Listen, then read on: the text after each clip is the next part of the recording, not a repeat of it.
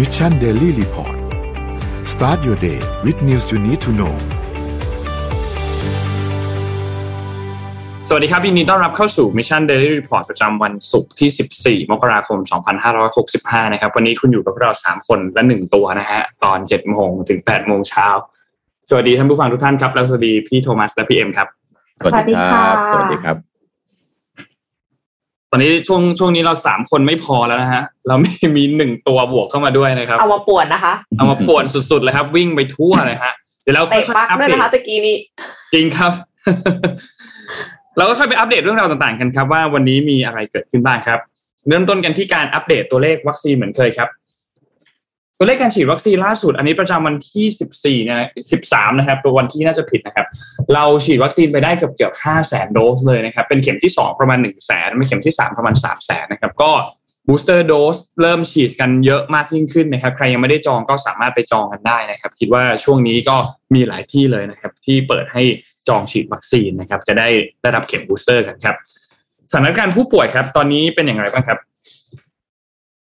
อยู่ในโรงพยาบาลปกติ 40,000นะครับอยู่ในโรงพยาบาลสนาม 30,000นะครับซึ่งถือว่าค่อนข้างเยอะนะเยอะขึ้นเรื่อยๆนะครับรักษารวมๆแล้วเนี่ยอยู่ที่ประมาณ 70,000นะครับอาการหนักเพิ่มขึ้น 40 คนครับอยู่ที่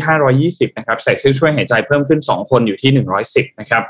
รักษาหายประมาณ3,800นะครับซึ่งตัวเลขผู้ติดเชื้อเองก็ยังทรงๆอยู่ที่เดิมนะครับยังวิ่งวิ่งอยู่แถวช่วง 7,000 กว่าๆนะครับซึ่งก็ต้องติดตามต่อไปเรื่อยๆครับหลังจากนี้ว่า ตัวเลขที่เพิ่มขึ้นแบบนี้จะทำให้ตัวเลขผู้เสียชีวิตเพิ่มขึ้นไหมแต่ณขณะเวลาตอนนี้ยังนะครับตัวเลขผู้เสียชีวิตยังคงต่ำอยู่อยู่ที่ประมาณหลักสิบนะครับซึ่งยังถือว่าอย่างน้อยก็ยังเป็นข่าวดีในข่าวร้ายนะครับที่ผู้ติดเชื้อสูงๆแบบนี้นะครับ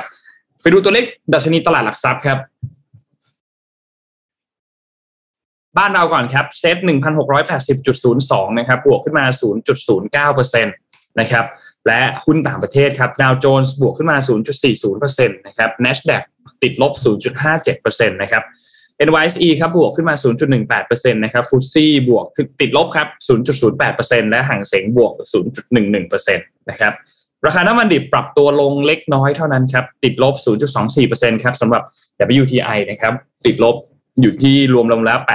82.44 นะครับเบนซ์ครูดออยครับอยู่ที่ 84.55 ติดลบมา 0.14%นะครับเล็กน้อยเท่านั้น ราคาทองคำครับอยู่ที่ 1,818.24 นะครับติดลบ 0.43%นะครับและคริปโตเคอเรนซีครับก็เป็นวันที่คริปโตทรงๆนะครับ ไม่ได้ขยับเยอะมากนะครับบิตคอยก็ยังวิ่งอยู่ที่ประมาณ4 0 0 0 0ที่จะบอกนี่ฮะครับผมไอ้อันเนี้ยเราทำตอนหัวค่ำนะฮะเมื่อคืนมาอีกแล้วครับ มันเริ่มประมาณสี่ทุ่มฮะดิ่งครับลงมาเป็นเหวเลยฮะตอนนี้บิตคอยถ้าดูไม่ผิดเนี่ยนะฮะน่าจะลงมาแตะประมาณสี่หมื่นสองอยู่นะครับเมื่อคืนลงมาเป็นเหวเลยฮะ ใครที่เพิ่งตื่นมาดูแล้วยังไม่ได้เปิดดูกระดานบิตคอยนะครับ ก็เวลาเปิดทำใจดีๆไว้ก่อนจะเปิดเข้าไปนั่ดูงนั่งนะฮะนั่งอย่ายืน อาจจะเข้าพรวดไป อาจจะเข้าพรวดไปเมื่อวันก่อนนะฮะวันนี้มาก็อ้าวลงใหม่อีกแล้วนะฮะเกิดจากครับเมื่อคืนนี้เนี่ยเอ่อก็ไล่เช็คข่าวกันรู้สึกว่าจะมีประเด็นข่าวในเรื่องของเอ่อหุ้นบริษัทเทคทั้งหลายนะครับ เดี๋ยวเช็คกันให้ดีหนึ่งฮะสมัยนี้โอ้โหข่าวมันรายชั่วโมงกันเลยจริงๆนะครับโอเค DCA ครับค่ะ DCA DCA ไปเรื่อยๆฮะค่อยๆเข้าใจเย็นครับ ทุกท่าน พวกราคาอีเทเรียมอะไรพวกนี้ก็เริ่มติดลบ ถ้าในตามกระดานนี้นะครับ ก็ติดลบไปประมาณหนึ่งเหมือนกัน แต่ว่าอัปเดตล่าสุดจากพี่โทมัสก็อย่างที่บอกครับว่ามีเหว เจอเหวไปแล้วใช่ไหมครับ อ่าครับใครเข้าไปประมาณ 4 4 0 0 0นะฮะ เห็นว่ามันกำลังมาดีๆเลย 4 4 0 0 0ปั๊บเปิดมาวันนี้เอาทำไมกลับไป 4 2 0 0 0เฉยเลยกระดานไม่อัปเดตหรือเปล่านั่นแหละครับ อัปเดตแล้วครับ มันมันเกิดขึ้นเมื่อคืนฮะ ประมาณ ครับสี่ห้าทุ่มตอนเรากำลังเข้านอน มันชอบเป็นอย่างนี้ทุกคืนนะครับถ้าช้อนไม่แข็งแกร่งพอก็ระมัดระวังนะระวัดระวังด้วยครับ อาจจะหักได้ฮะครับอะไปที่ข่าวไหนกันก่อนดีครับได้เอ็มครับอ่าเอ็มมีข่าวอะไรไหมเมื่อวานเอ็มไม่ได้มานะคุยกันฟุตบอลสนุกสนานเลยนะฮะพี่ก็อยากให้มีเอ็มอยู่ด้วยเมื่อวานนี้ค่ะเออขอเป็นเรื่องของเทรนด์ของอนาคตแล้วกันค่ะ เพราะว่า Gartner เนี่ยเขาเพิ่งคาดการณ์10เทรนด์ใหญ่ที่กระทบองค์กรไอทีและผู้ใช้ในปี 2022 นี้นะคะ ก็คือ 10มีมี10เทรนด์เลยทีเดียว Gartner Inc. เนี่ยเป็นบริษัทที่ปรึกษาและ research ชื่อดังของสหรัฐอเมริกาแต่จริงๆ แล้วคือเขามีในหลายประเทศทั่วโลกเลยนะคะ คาดการณ์แนวโน้มที่จะเกิดขึ้นกับองค์กรธุรกิจรวมถึงผู้ใช้เทคโนโลยี ในปีนี้และอนาคตค่ะ10เทรนด์ที่ว่ามีอะไรกันบ้างมาติดตามค่ะ เทรนด์แรกเลยเนี่ย คือเป็นเรื่องของ data privacy ค่ะคือผู้บริโภคเนี่ยจะห่วงข้อมูลส่วนตัวแน่นอนค่ะ ตอนนี้เนี่ย ทุกคนก็เริ่มระวังระแวงแล้วนะคะ มีบางคนเนี่ยบอกว่า ไม่ใช้ Facebook อยากจะร่วมสนุกกับเรา แต่ไม่ใช้ Facebook เพราะว่ารู้สึกว่ามันชอบแอบดักฟังการเนอร์คาดการว่าภายในปี 2567 ค่ะ ผู้บริโภคราว 40%จะมีพฤติกรรมใหม่ ๆ ที่ทำให้ข้อมูลส่วนบุคคลถูกติดตามหรือรวบรวมไว้เนี่ย ลดบทบาทลง ซึ่งทำให้ธุรกิจสร้างรายได้จากข้อมูลเหล่านั้นได้ยากขึ้นค่ะ ผู้บริโภคเนี่ยตระหนักแล้วว่า ถ้าคุณไม่ใช่ลูกค้าหมายความว่าถ้าคุณไม่ได้จ่ายเงินเพื่อได้ใช้บริการเขาเนี่ย คุณคือผลิตภัณฑ์ แปลว่าข้อมูลของคุณเนี่ยจะถูกขายอย่างแน่นอนนะคะ ไม่มีมีมิจฉาชีพโทรมาไม่เว้นแต่ละวันเลยนะคะ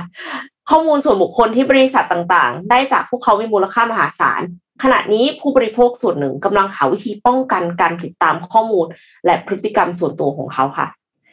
อย่างที่สองค่ะ ไม่จำเป็นต้องมีหัวหน้างานอีกต่อไปค่ะ เพราะอะไรคะเพราะว่าทำงานไฮบริดกันมากขึ้นค่ะ ภายในปี 2567 ทีมในองค์กรถึง 30%จะทำงานกันได้โดยไม่ต้องมีหัวหน้างาน อันเป็นผลจากการเรียนรู้และกำกับการทำงานด้วยตัวเอง รวมถึงความคุ้นเคยกับธรรมชาติของการทำงานแบบไฮบริด บทบาทผู้จัดการในฐานะผู้บังคับบัญชาและผู้ควบคุมงานเนี่ย เป็นอุปสรรคสำคัญในยุคที่ธุรกิจเน้นความคล่องตัว ก็คือเป็น bottleneck นั่นแหละ คืออะไรอะไรก็จะต้องมารอให้มีการ approve ก่อนถึงจะทำได้ มันก็ไม่คล่องพออีกต่อไปแล้วค่ะ คือตอนนี้เนี่ยองค์กรเนี่ยต้องการให้มันเร็วขึ้น ดังนั้นคนทำงานเนี่ยก็ต้องการความเป็นอิสระ แล้วก็การทำงานเป็นทีม เช่น ร่วมวางแผนจัดลำดับความสำคัญของงาน การทำงานอย่างมีระบบ แต่ว่าจำเป็นต้องแยกการจัดการออกจากบทบาทผู้จัดการค่ะ คือไม่ต้องมีหัวหน้าเพื่อที่จะมาเป็น bottleneck ในเรื่องของการ approve อีกแล้ว บทบาทการตัดสินใจเนี่ยเปลี่ยนจากศูนย์กลางมาเป็นแบบ peer to peer ช่วยลดปัญหาคอขวด แล้วก็ประหยัดเวลาท่ามกลางสภาพแวดล้อมการทำงานแบบไฮบริดค่ะอืมข้อนี้ข้อนี้หมายถึงว่า องค์กรจะต้องทำให้การตัดสินใจรวดเร็วขึ้นหรือเปล่าฮะใช่คือถ้าค่ะเกิดไม่มีหัวหน้านี่อาจจะน่ากลัวเหมือนกันนะคือแบบว่าไม่ใครไม่ใครตัดสินใจตัดสินใจเลยอะไรอย่างงี้ใช่ไหมเขาแยกหรือยังไงเขาให้แยกแยกอืโรมระหว่างการ approve กับการ facilitate คือเหมือนกับว่าอ๋อหัวหน้าเนี่ยมา facilitate ให้มันเกิด discussion แต่ว่าอืมการตัดสินใจเนี่ยเป็นแบบ peer to peer คือเหมือนกับว่าเท่าเทียมกัน ช่วยกันคิดอืมช่วยกันโหวตอะไรเงี้ยค่ะอ๋อหมายถึงว่าต้องมกกที่จะร empower empower คนทำงานให้ตัดสินใจได้มากขึ้นใช่ไหมไม่ใช่ว่าไป centralize ต้องรอหัวหน้าตัดสินใจแล้วก็จะช้าสุดท้ายแข่งขันไม่ได้ความหมายน่าจะเป็นอย่างนั้นใช่ไหมใช่ค่ะ คือไม่ใช่แบบว่ารอรอตัดสินใจอยู่สิบ project project เราเป็น project ที่อ่าสิบรอไปอย่างเงี้ยค่ะอืมอืมครับอืม โอเคเห็นภาพครับพี่พี่โทมัสก็เป็นอย่างนั้นแล้วใช่ไหมคะ องค์กร โอ้ใช่ครับตอนทุกวันนี้คือพี่พี่ว่าพี่ไม่ค่อยสำคัญแล้วฮะไม่เข้าออฟฟิศเขาก็ไม่ค่อยว่าอะไรนะสำคัญอย่างเดียวเซ็นเช็คนะครับเขาไม่กล้าอย่างว่าอื่นหรอคะพี่โทมัสโอ้ก็ไม่แน่ใจเหมือนกันนะ แต่ว่าพี่ว่าองค์กรอื่นก็น่าจะเป็นเหมือนกัน เพราะว่าถ้าทุกวันนี้มารอเนาะเดี๋ยวรอถามพี่เขาก่อนไม่ทันแล้วฮะไปแล้ว ง่าย ๆ เลยบิตคอยเนี่ยนะมันแบบขยับทุกวันอะ คุณมารอรอน่ะเรียบร้อยเหมือนกันนะฮะคืออันนี้การแข่งขันมันรวดเร็วเนาะ มันตัดสินใจช้าก็ไม่ทัน การไม่ตัดสินใจเป็นความเสี่ยงมากกว่าการตัดสินใจเอ่อการไม่ตัดสินใจเนี่ยเป็นความเสี่ยงอย่างยิ่งเลยครับทำอะไรก็ต้องรู้จักตัดสินใจจริงๆนะครับ จริงค่ะ ค่ะ ข้อ 3 ค่ะ synthetic data สร้างโดยใช้ AI ค่ะ คือด้วยความที่ข้อมูลของผู้บริโภคเนี่ยมันหายากขึ้น หายากขึ้นทุกทีทุกทีใช่ไหมคะ ก็เลยกลายเป็นว่าต้องใช้ AI เนี่ยมาสร้างข้อมูลสังเคราะห์ขึ้นมาแทนค่ะ เพื่อที่จะหลีกเลี่ยงการถูกคว่ำบาตรจาก ละเมิดการเป็นส่วนตัวนะคะ แล้วก็อย่างเมืองไทยเนี่ยก็มี PDPA ซึ่งกลายเป็นว่าถ้าสมมติว่าเอาข้อมูลจริงเขามาใช้เนี่ยมีปัญหาแน่นอน แล้ว synthetic data คืออะไร synthetic data เนี่ยคือข้อมูลที่สร้างโดยเทคนิคปัญญาประดิษฐ์ มันเป็นคำทำนายอะค่ะ มันคือ prediction ที่สามารถแสดงถึงตัวเลือกความเป็นจริงอื่น ๆ ในอนาคต คือทำนายว่าคนแบบเนี้ยจะมีพฤติกรรมอะไรในอนาคต แทนที่จะเป็นการแสดงข้อมูลจริงในอดีต การใช้ข้อมูลสังเคราะห์ที่มีคุณภาพสูงและปริมาณมากๆเนี่ยเป็นวิธีที่มีประสิทธิภาพเพื่อทำความเข้าใจมนุษย์ในวงกว้าง คือเราอาจจะไม่ได้รู้รู้รู้จริงใน A ใน B แต่ว่าเมื่อเอาข้อมูล Big Data มา analyze รวมกันแล้วเนี่ย AI มันสามารถที่จะเรียนรู้ได้ ว่าคนประมาณนี้จะมีแนวโน้มทำพฤติกรรมประมาณไหน ซึ่งอาจจะไม่ได้แบบ specific to คนนี้คนนั้นแต่จริงๆแล้วเราไม่ได้ต้องการข้อมูล specific ขนาดนั้นอยู่แล้ว เพราะว่าเราต้องการแมสกว่านั้นอะคือเราไม่ได้แบบว่า คือไม่ใช่มิจฉาชีพที่โทรไปแล้วต้องเดาให้ถูกว่าเขาใช้บัตรเครดิตอะไรอะเพราะฉะนั้นก็เลยอืมการใช้ synthetic data เนี่ยก็เลยเข้ามาช่วยองค์กรได้มากค่ะอ๋อจะหมายความว่าเวลาต่อไปหลังจากนี้เนี่ย ความเก๋าเนี่ยอาจจะสู้ Data ไม่ได้ถูกไหมความเข้าใจเดิมๆที่คุณมีมาเนี่ย เอาเข้ามาโยนในห้องประชุมเนี่ยเป็นความเสี่ยงแล้ว ต้องมี Data คอย support ด้วย ว่าใช่ค่ะเอ่อช่วยกันตรวจสอบว่าไอเดียความเข้าใจของคุณเนี่ยพอมาเจอ Data ที่เป็นของจริงที่มันเกิดขึ้นจากลูกค้ามากมายจากซัพพลายเออร์จากสิ่งที่โซเชียลเขาพูดคุยกันอยู่เนี่ย มันไปด้วยกันในทางเดียวกันหรือเปล่า หรือมันไปคนละทาง แล้วคุณก็จะตัดสินใจนะฮะบนเอ่อประสบการณ์เดิมๆขององค์กรที่มี ซึ่งก็อาจจะถูกในระดับหนึ่งใช่ไหมฮะควบคู่ไปกับ Data ก็น่าจะทำให้การตัดสินใจเนี่ยมันมีโอกาสถูกได้มากขึ้นถูกไหม แล้วก็เพิ่มเติมจากตรงนั้นนะคะ ก็คือว่าเขาไม่ได้เอา Data ของนาย A นาย B อะมาคลี่ทีละคนอืมแล้ว คือใช้เป็นอืม Data แบบเหมือนเป็น Big Data แล้วก็เสร็จแล้วค่อยป้อนเข้าไปให้ AI เนี่ย predict ว่าแล้วถ้าสมมติว่ามีคนที่ persona คล้ายๆ กับนาย A นาย B เนี่ยเขาจะทำอะไรต่อไปในอนาคต โดยที่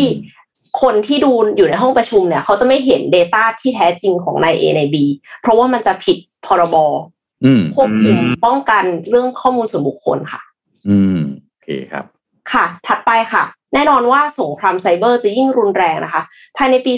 2567 การโจมตีทางไซเบอร์เนี่ยจะสร้างความเสียหายอย่างใหญ่หลวง ต่อโครงสร้างพื้นฐานที่กลุ่ม G20 จะโต้ตอบด้วยการโจมตีทางกายภาพค่ะ เนื่องจากความสูญเสียที่เกิดจากการโจมตีครั้งใหญ่เมื่อเร็วๆนี้ ก็คืออย่างเช่น ที่ท่อน้ำมันของสหรัฐอเมริกานะคะ ถูกโจมตีโดยการแฮกข้อมูลเนี่ยนะคะ พุ่งเป้าไปที่โครงสร้างพื้นฐานในระดับสำคัญ แบบที่ไม่เคยมีมาก่อนเนี่ยรัฐบาลบางประเทศก็เลยกำลังเตรียมการรับมือสงครามไซเบอร์ ผ่านหน่วยป้องกันไซเบอร์เฉพาะกิจ และไม่อีกไม่นานนี้ค่ะ องค์กรธุรกิจก็จะต้องรับผิดชอบ ด้านการป้องกันการโจมตีทางไซเบอร์อย่างต่อเนื่องอีกด้วยค่ะ cyber security เนี่ยเป็นสิ่งที่สำคัญมากๆ แล้วก็หลีกเลี่ยงไม่ได้เลยนะคะ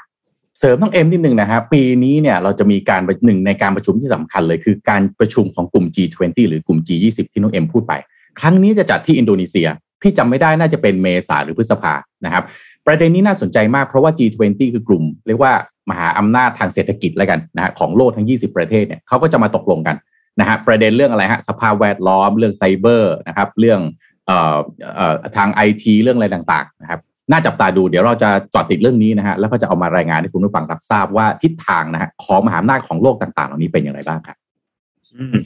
น่าสนใจมากค่ะ ถัดไปค่ะ การออกแบบธุรกิจเนี่ย จะออกแบบในแบบแยกส่วนเป็นโมดูลมากขึ้น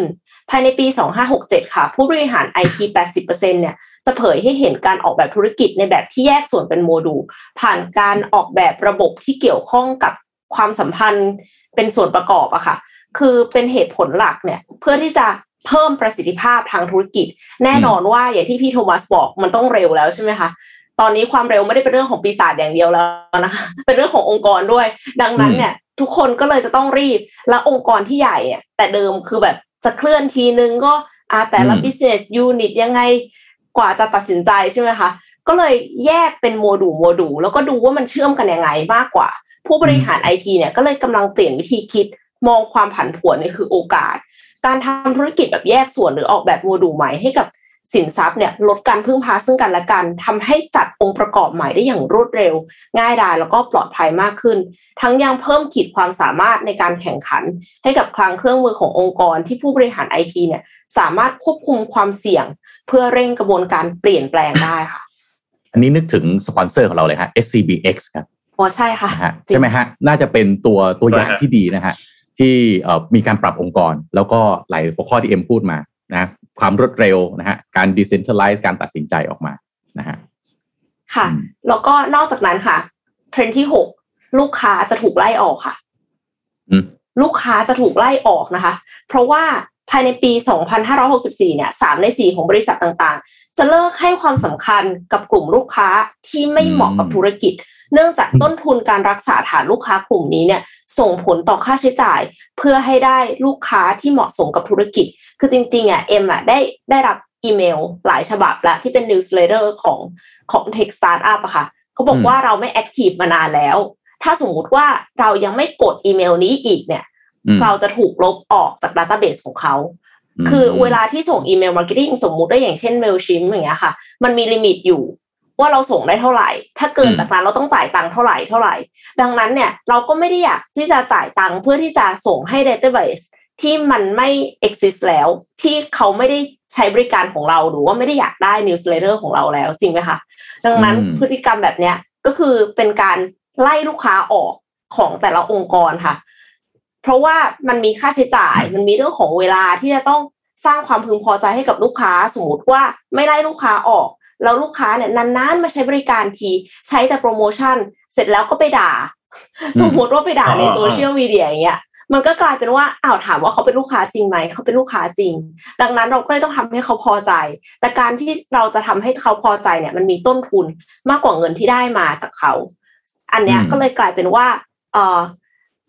มันก็เลยอาจจะไม่คุ้มกับการที่จะรักษาลูกค้าไว้ทำให้สามในสี่ของบริษัทต่างๆ เนี่ย จะเลิกให้ความสำคัญกับ ลูกค้าที่ไม่เหมาะกับธุรกิจค่ะ อืม เพราะว่าการเก็บรักษาลูกค้าเนี่ย มีต้นทุนถูกไหมฮะใช่การเก็บค่ะ Data นะฮะหรือการทำ CRM เนี่ยมีต้นทุนหมดเลยนะครับเพราะฉะนั้นเนี่ยถ้าบริษัทไม่ทำ Data Cleaning ไม่ Verify ว่าลูกค้าของตัวเองเนี่ยทุกวันนี้ Active หรือเปล่า ก็จะมีต้นทุนบางอย่างคาอยู่ที่ไม่ได้สามารถที่จะ Convert นะมาเป็นรายได้ได้ใช่เพราะฉะนั้นอาจจะเป็นเทรนด์ที่น้องเอ็มบอกว่า ถ้าเรียกว่าคุณ องค์กรต้องรู้จักโฟกัสลูกค้าแล้วมากกว่านะพอพอพูดว่าไล่ลูกค้าออกก็จะเป็นศัพท์ที่พูดแล้ว headline ให้น่าสนใจ ให้เตะหูให้น่าฟัง แต่ที่จริงแล้วเนี่ยถ้าเป็นในเชิง strategy เวลาที่เราเอาขึ้น business plan ใช่ไหมครับประจำปีก็ต้องบอกว่า เราต้องโฟกัสลูกค้าให้ถูกนะฮะลูกค้าคนไหนที่ contribute ยอดขายและกำไรให้จริง ต้องโฟกัสเอาไว้ ลูกค้ารายไหนที่เป็นต้นทุนต้องเอาออกไปจากระบบหรือ Data ขององค์กร แล้วก็ไม่สเปน นะฮะหรือลงทุนผิดที่ เพราะว่าสุดท้ายคุณลงทุนไปได้ลูกค้ากลุ่มนี้เข้ามาปั๊บเนี่ยก็ไม่สามารถ convert เป็นรายได้หรือเป็นกำไรได้อยู่ดี น่าจะหมายความว่าแบบนั้น อันเนี้ยตัวอย่างอันหนึ่งที่ชัดมาก แล้วนนท์ได้เมลเหมือนกันเหมือนในคอมเมนต์เลยมีคนคอมเมนต์คนหนึ่งได้อีเมลจาก PayPal เหมือนกันก็คือ ก็คือตัว PayPal นี่แหละ ที่อืมเขามาให้เราแบบต้องไปประมาณว่ารีวิวตัว Account ของเราทีนึงนะว่าคุณยัง Active อืมกับการใช้ PayPal อยู่หรือเปล่า เพราะ PayPal เขากำลังจะ relaunch ใน ในประเทศไทยใช่ไหมครับ ก็เลยต้องต้องจัดการเรื่องของ Account เรื่องของอะไรกันใหม่อีกรอบหนึ่งอันเนี้ยก็เป็นอันหนึ่งเลยที่เขากำลังจะเลิกให้ความสำคัญกับลูกค้าที่ไม่ได้ใช้ตัวผลิตภัณฑ์ของเขาไป เพื่อลดต้นทุนหรือเพื่ออะไรต่างๆอย่างที่พี่เอ็มพูดพี่โทมัสพูดนะครับอืมอ้วมีหลายโอ้คนอัเลยค่ะ ในคอมเมนต์ที่โดนไล่ออกไปเรียบร้อยอ่าจากบัตรก็ต้องเครเข้าใจดิตอเนาะย่างเงี้ยค่ะอ่าก็ต้องเข้าใจอ่าใช่เพราะว่าองค์กรมันมีต้นทุนใช่ไหมฮะครับ อันนี้อันนี้ครบทุกเทรนด์ยังฮะเอ็มยังค่ะยังค่ะอ๋อยังเหไม่ลืหมอดนะเหลืออีกเจ็ดแปดเก้าสิบเหลืออีกสี่ค่ะโอเคอ่าเอ๊ะเทรนด์ที่เจ็ดเนี่ย อาจจะฟังดูเหมือนไม่เกี่ยวข้องกับเราเท่าไหร่ แต่ว่าเป็นครั้งแรกที่เอ็มได้ยินเลยแอฟริกาเนี่ยจะกลายเป็นศูนย์กลางทางนวัตกรรมค่ะ ภายในปีอืม2569 เนี่ย จะมีนักพัฒนาที่มีความสามารถทั่วทางแอฟริกาเพิ่มมากขึ้นถึง 30%ค่ะ โดยพวกเขาจะสนับสนุนการเปลี่ยนแปลงทางดิจิทัลให้กลายเป็นระบบนิเวศ ของธุรกิจสตาร์ทอัพโลก แข่งกับเอเชีย ชิงการเติบโตของกองทุนจากนักลงทุนด้วยนะคะ ความรุ่งเรืองทางเทคโนโลยีของประเทศเคนยาค่ะ ได้ชื่อว่าเป็น Silicon Savannahของอืมแอฟริกาตะวันออก ด้วยระบบนิเวศที่เทคโนโลยีที่มีมูลค่าถึง 1,000 ล้านดอลลาร์สหรัฐเนี่ย เป็นแรงดึงดูดสำคัญให้กับผู้ประกอบการนักลงทุนแล้วก็นักพัฒนาเทคโนโลยี ในอีก 3 ปีข้างหน้าภูมิภาคนี้ จะมีนักพัฒนามืออาชีพเกือบ900,000 คนทั่วแอฟริกา ผ่านช่องทางการศึกษานอกระบบที่เพิ่มขึ้น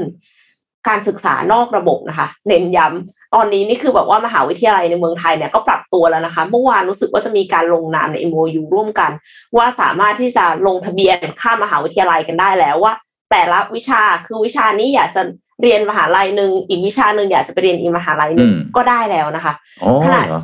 ขณะนี้เนี่ย ตลาดนี้เติบโตอย่างต่อเนื่องค่ะ แล้วก็นักลงทุนทั่วโลกจะลดการลงทุนในจีน เพื่อที่จะมาสนับสนุนตลาดเกิดใหม่ที่แอฟริกา ใครลงอืมกองจีนอะไรไว้ก็ดูดูให้ดีนะคะอะเดี๋ยวพี่มีเรื่องพี่มีเรื่องข่าวนี้มาพูดฮะเรื่องเคนยาเรื่องจีนเรื่องแอฟริกา โดยเฉพาะเลยอะเดี๋ยวต้องเอ็มต่อ อันนี้ให้หมดก่อนค่ะ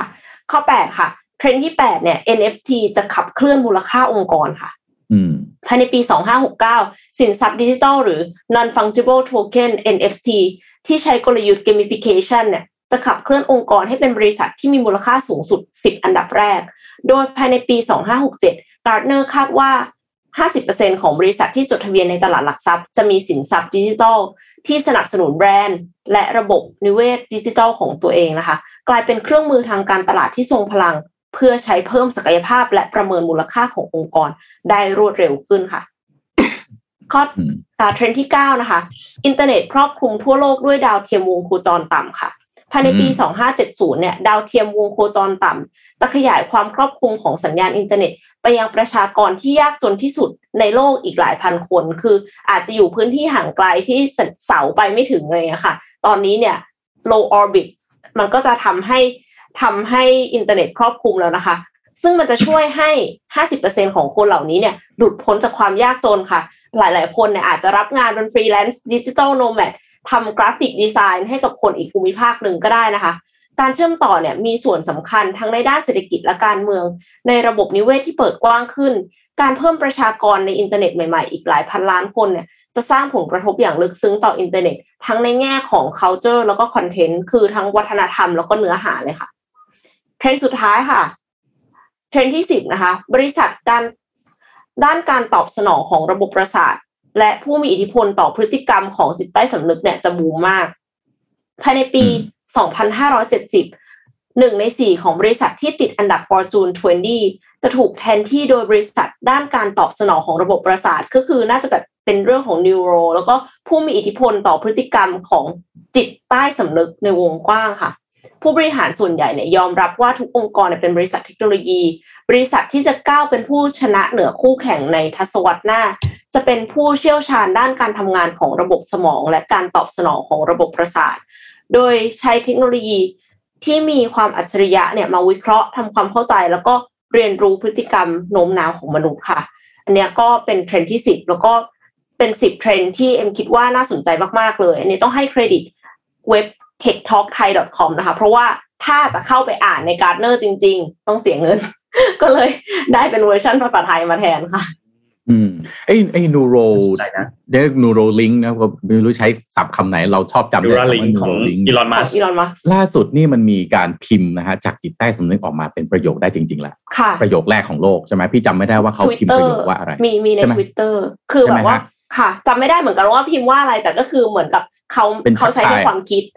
คือใช่ไม่ได้ไม่ได้จำเป็นที่จะต้องใช้มือแล้วผู้ป่วยคนนั้นน่ะเขาเป็นกล้ามเนื้ออ่อนแรอะงเจอแล้ว hello hello world คำแรก hello world พิในมพ์ทวิจาตกเตอร์ป่ะคะพิมพ์จากสมองเอิ่มอืมในที่ไหนพี่ไม่แน่ใจนะครับ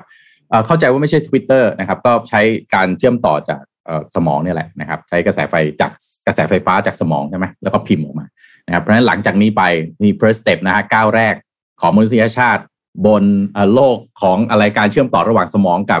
หุ่นยนต์เริ่มขึ้นแล้วก้าวต่อไปหลังจากนี้น่าจับตาดูจริงเทรนด์สุดท้ายนี่พี่ว่าน่าตื่นเต้นพอๆกับน่ากลัวนะใช่จริงค่ะครับ creepy ด้วยครับนะครับอ่าเมื่อกี้อืมเอ็มเอ็มพูดถึงแอฟริกาใต้นะครับ พี่ก็มีข่าวหนึ่งฮะที่อยากจะเอามาอัปเดตคุณผู้ฟังทุกท่านแอฟริกาต่อไปหลังจากนี้เนี่ย น่าสนใจว่าจะเป็นอีกหนึ่งหมุดหมายนะฮะ destination ของการลงทุนการเจริญเติบโต และที่สำคัญ geopolitics ด้วยนะครับ ล่าสุดคนที่ออกมาพูดเรื่องนี้ แล้วก็ไปเยือนอย่างเป็นทางการนะครับ ก็คือหวังอี้ครับหวังอี้คือใครนะฮะเป็นรัฐมนตรีว่าการกระทรวงการต่างประเทศของจีน ที่คนก็ชอบบอกว่านี่คือร่างทรงของสีจิ้นผิงสำหรับภารกิจนอกจีนนะฮะล่าสุดเนี่ยนะครับหวังอี้ออกมาบอกว่าโครงการสินเชื่อที่จีนให้กับหลายชาติในแอฟริกา แล้วก็โดนหลายประเทศเนี่ยประนามว่านี่มันเป็นกับดักหนี้ชัด จีนเนี่ยเอาเงินไปลงทุนให้กู้ ให้ประเทศที่ยากจนกู้เนี่ย สุดท้ายเพื่ออะไรให้ตัวเองเนี่ยกลายเป็นเจ้าหนี้ ก็จะได้ควบคุมลูกหนี้ต่างๆ ได้ หวังอี้ก็ออกมาตอบโต้เรื่องนี้ว่า ที่เอาไปลงทุนแล้วก็เอาสินเชื่อต่างๆ ไปให้ชาติในแอฟริกาใต้เนี่ยก็เพื่อผลประโยชน์ร่วมกัน ไม่ได้เป็นเงื่อนไขแลกเปลี่ยนนะครับ หรือว่าจะเป็นการอ่อนข้อทางการค้าและการทูตให้กับจีนแต่อย่างใด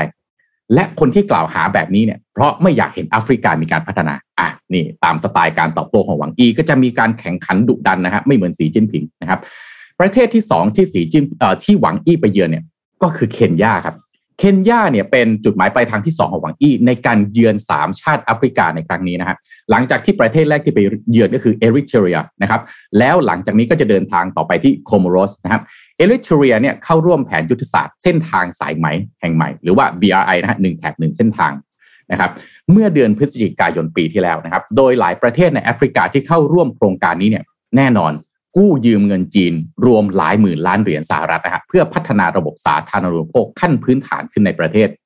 ขณะเดียวกันฮะหวังอี้ก็ยังเสนอจะแต่งตั้งทูตพิเศษประจำ Horn of Africa นะครับ เพื่อสนับสนุนความพยายามในการสร้างสันติภาพในพื้นที่นะครับ โดยเคนยาครับกำลังทำหน้าที่หลักคือกลายเป็นคนกลาง ที่จะไกล่เกลี่ยความขัดแย้งในสงครามกลางเมือง โดยเฉพาะอย่างยิ่งในเอธิโอเปียนะครับ เนื่องจากภูมิภาคในแอฟริกาเนี่ยเจอกับสถานการณ์ความไม่สงบนะฮะความไร้เสถียรภาพเริ่มตั้งแต่ในเซาท์ซูดาน ซึ่งจีนเนี่ยเข้าไปลงทุนจำนวนมากในอุตสาหกรรมน้ำมันนะฮะรวมถึงภัยคุกคามจากกลุ่มติดอาวุธในโซมาเลีย ซึ่งเมื่อเกิดสถานการณ์รุนแรงแล้วเนี่ยเหตุการณ์สุดท้ายก็ลุกลามบานปลาย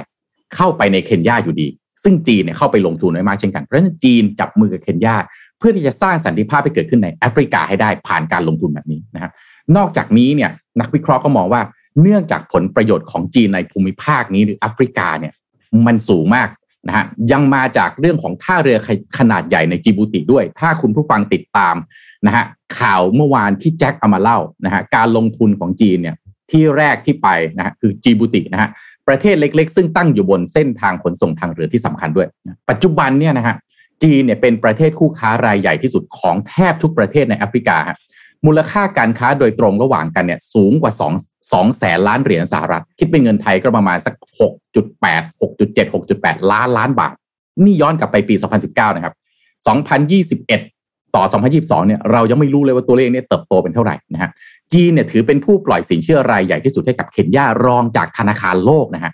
และให้การสนับสนุนด้านการพัฒนาระบบโครงสร้างพื้นฐานหลายโครงการที่ใช้งบประมาณมหาศาลมาก หนึ่งในโครงการนั้นก็คือเส้นทางรถไฟสายมาดารากาฟรีดอมเอ็กซ์เพรสนะฮะระยะทางยาว 472 กิโลเมตร เชื่อมระหว่างกรุงไนโรบี เมืองมอมบาซานะฮะเมืองใหญ่อันดับ 2 ของเคนยา แล้วก็เป็นเมืองท่าสำคัญริมชายฝั่งตะวันออกเฉียงใต้ของเคนยา ถ้ามองแบบนี้คุณผู้ฟังก็อาจจะบอกโหนี่คล้ายๆเลยฮะคล้ายๆที่จีนกับลาวมาลงทุนกันแล้วเรียบร้อยนะฮะ 90%ของงบการลงทุนประมาณ 3,200 ล้านเหรียญสหรัฐ หรือประมาณ 1 0 0 0 0แสนล้านบาทนี่มาจากจีนนะครับ ทีนี้ต่างชาติเนี่ยก็โดยเฉพาะอเมริกาแน่นอนนะฮะก็บอกว่านี่มันเป็นการสร้างกับดักหนี้สินให้กับประเทศยากจนชัดๆเลย การที่จีนเข้าไปลงทุนมหาศาลนะฮะรวมถึงให้หลายชาติในแอฟริกากู้ยืมเงินเนี่ยนะฮะหลายประเทศก็ประนามจีนแบบนี้ว่าเพิ่มภาระหนี้สินชัดๆเลย แล้วมันเพิ่มภาระหนี้สินให้ในระดับที่ประเทศเหล่านี้มันไม่สามารถจะจัดการได้สุดท้ายประเทศเหล่านี้ต้องเป็นประเทศที่มีหนี้สินล้นพ้นตัวแน่นอน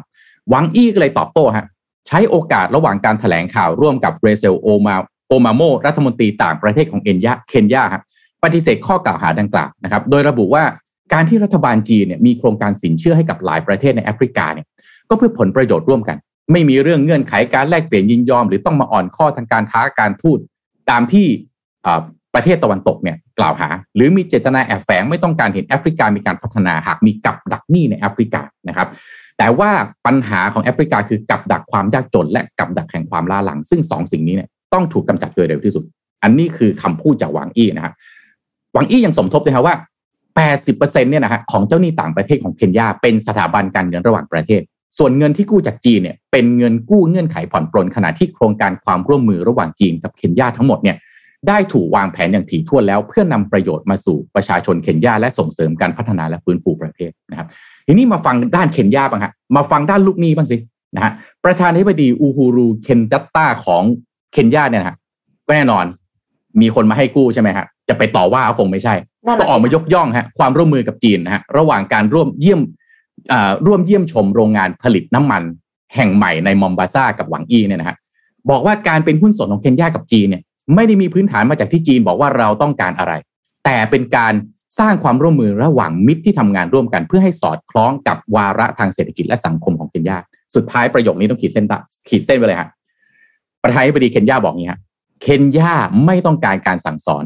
แต่ต้องการพันธมิตรที่มาช่วยให้ประเทศบรรลุผลตามที่ต้องการ เพราะฉะนั้นอย่ามาสั่งสอนเคนยาว่าต้องทำอะไร จบข่าวนี้ฮะ คือจริงๆ เอ็มฟังแล้วเอ็มก็รู้สึกว่า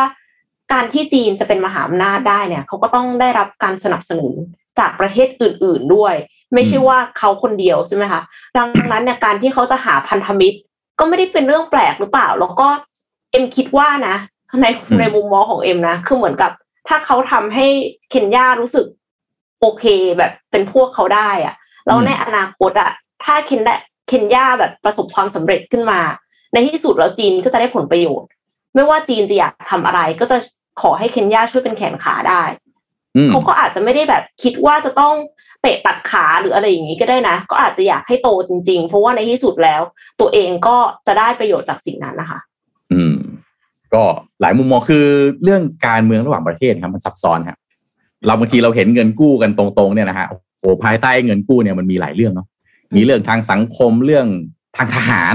นะเรื่องเศรษฐกิจเรื่องอะไรหลายเรื่องนะครับ นั้นก็แอฟริกาหลังจากนี้ครับ น่าจับตาดูจริง ๆ ว่าจะเป็นอีก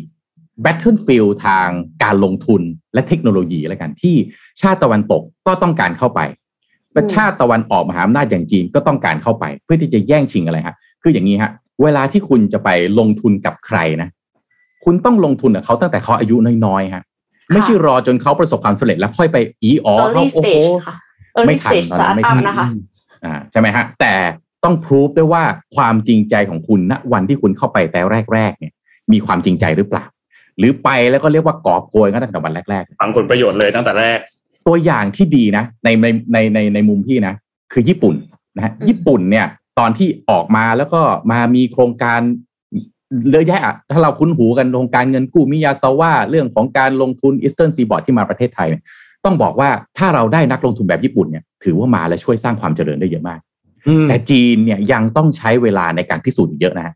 ว่าไปลงทุนประเทศต่างๆ แล้วสุดท้ายเนี่ยสร้างให้เขาเจริญ หรือกลายเป็นกับดักหนี้จริง ๆ สุดท้ายหนี้หนี้สินล้นพ้นตัวยึดเขายึดนู่นยึดนี่ยึดนั่น ไม่ได้สร้างความเจริญเติบโตให้เกิดขึ้น นี่คือการท้าความท้าทายในการจะขึ้นมาเป็นมหาอำนาจฮะคุณไปจะเป็นมหาอำนาจด้วยการไปยึดเขาไม่ได้ฮะแต่คุณไปด้วยการสร้างพันธมิตร สร้างผลประโยชน์ร่วมกันและเติบโตร่วมกัน อย่างนี้ถึงจะเป็นมหาอำนาจได้ แบบนี้เราพูดได้ไหมครับว่ามันเป็นเทรนด์อันหนึ่งที่เปลี่ยนแปลงไปจากสมัยก่อน สมัยก่อนเราจะเห็นเรื่องของการล่าอาณาล่าอาณานิคมอืมเราจะเห็นเรื่องของการบุกเข้าไปในพื้นที่ตรงนั้น ไปยึดครองเป็นเมืองขึ้น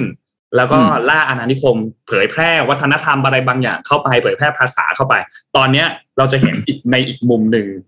เลยอะทุกชาติเริ่มมีความเป็นชาตินิยมกันมากขึ้นเนาะอืม หลังมีอยู่ช่วงช่วงก่อนหน้านี้ที่เราจะแบ่งเป็นฝักเป็นฝ่ายกัน ตอนเนี้ยทุกชาติเริ่มมีความเป็นชาตินิยมมากขึ้น มันอาจจะมีตัวแปรบางอย่างที่เกิดขึ้นจากโควิด ที่หลาย ๆ อย่างเรื่องของ supply chain เรื่องของอะไรบางอย่างที่มันทำได้ช้าลง คนก็เริ่มมาสนับสนุนอะไรในชาติกันมากขึ้น ตอนนี้มันก็เลยเป็นเทรนด์ที่ต้องดึงกลับไปอีกครั้งหนึ่งหลาย ๆ ประเทศเริ่มมีการที่จะหาพันธมิตรกันอีกครั้งหนึ่งเป็น tactic ทางทางการทูตแบบนั้นไหมครับพี่โทมัสอืมพี่มองคล้าย ๆ กับอะไรไหมครับ คล้ายๆ หมากล้อม หรือคล้ายๆ จะหมากรุกก็ได้แล้วแต่ว่าคุณผู้ฟังถนัดอะไรครับ คือการบางทีอยู่ในพื้นที่ตัวเองเนี่ย รออีกฝ่ายหนึ่งเข้ามากินเนี่ย แพ้แน่นอน กระดานนี้แพ้แน่นอน เลยต้องรุกเข้าไปฮะแอฟริกาเนี่ยมันก็ใช่ไหมคุณค่อยๆ ปกคลุมพื้นที่จีนเนี่ยถ้าต้องบอกว่าในพื้นที่เอ่อ Southeast Asia อะจีนมีอิทธิพลมากกว่าอเมริกาพอสมควรแน่นอนใช่ไหมฮะอ่า ทีนี้อเมริกาเนี่ยเขาเมื่อวานเราคุยกันใช่ไหมฮะนนท์ครับอ่าอ่าแคนาดาเนี่ยมหามิตรอยู่แล้ว ลงมาข้างล่างเม็กซิโกเม็กซิโกนะฮะอเมริกาใต้นี่มันคือพื้นที่ของเขาเขาเซเคียวแล้วครับทีนี้เนี่ยจะทำอย่างไรไอ้ตรงกลางเนี่ยใช่ไหมฮะมีอะไรบ้างอ่ากลุ่มเอ่อกลุ่มประเทศ Middle East ใช่ไหมฮะอืมแอฟริกา ยุโรปนี่จีนคงเข้าไปลำบากแหละอาจจะเป็นยุโรปตะวันออกนี่พอเป็นไปได้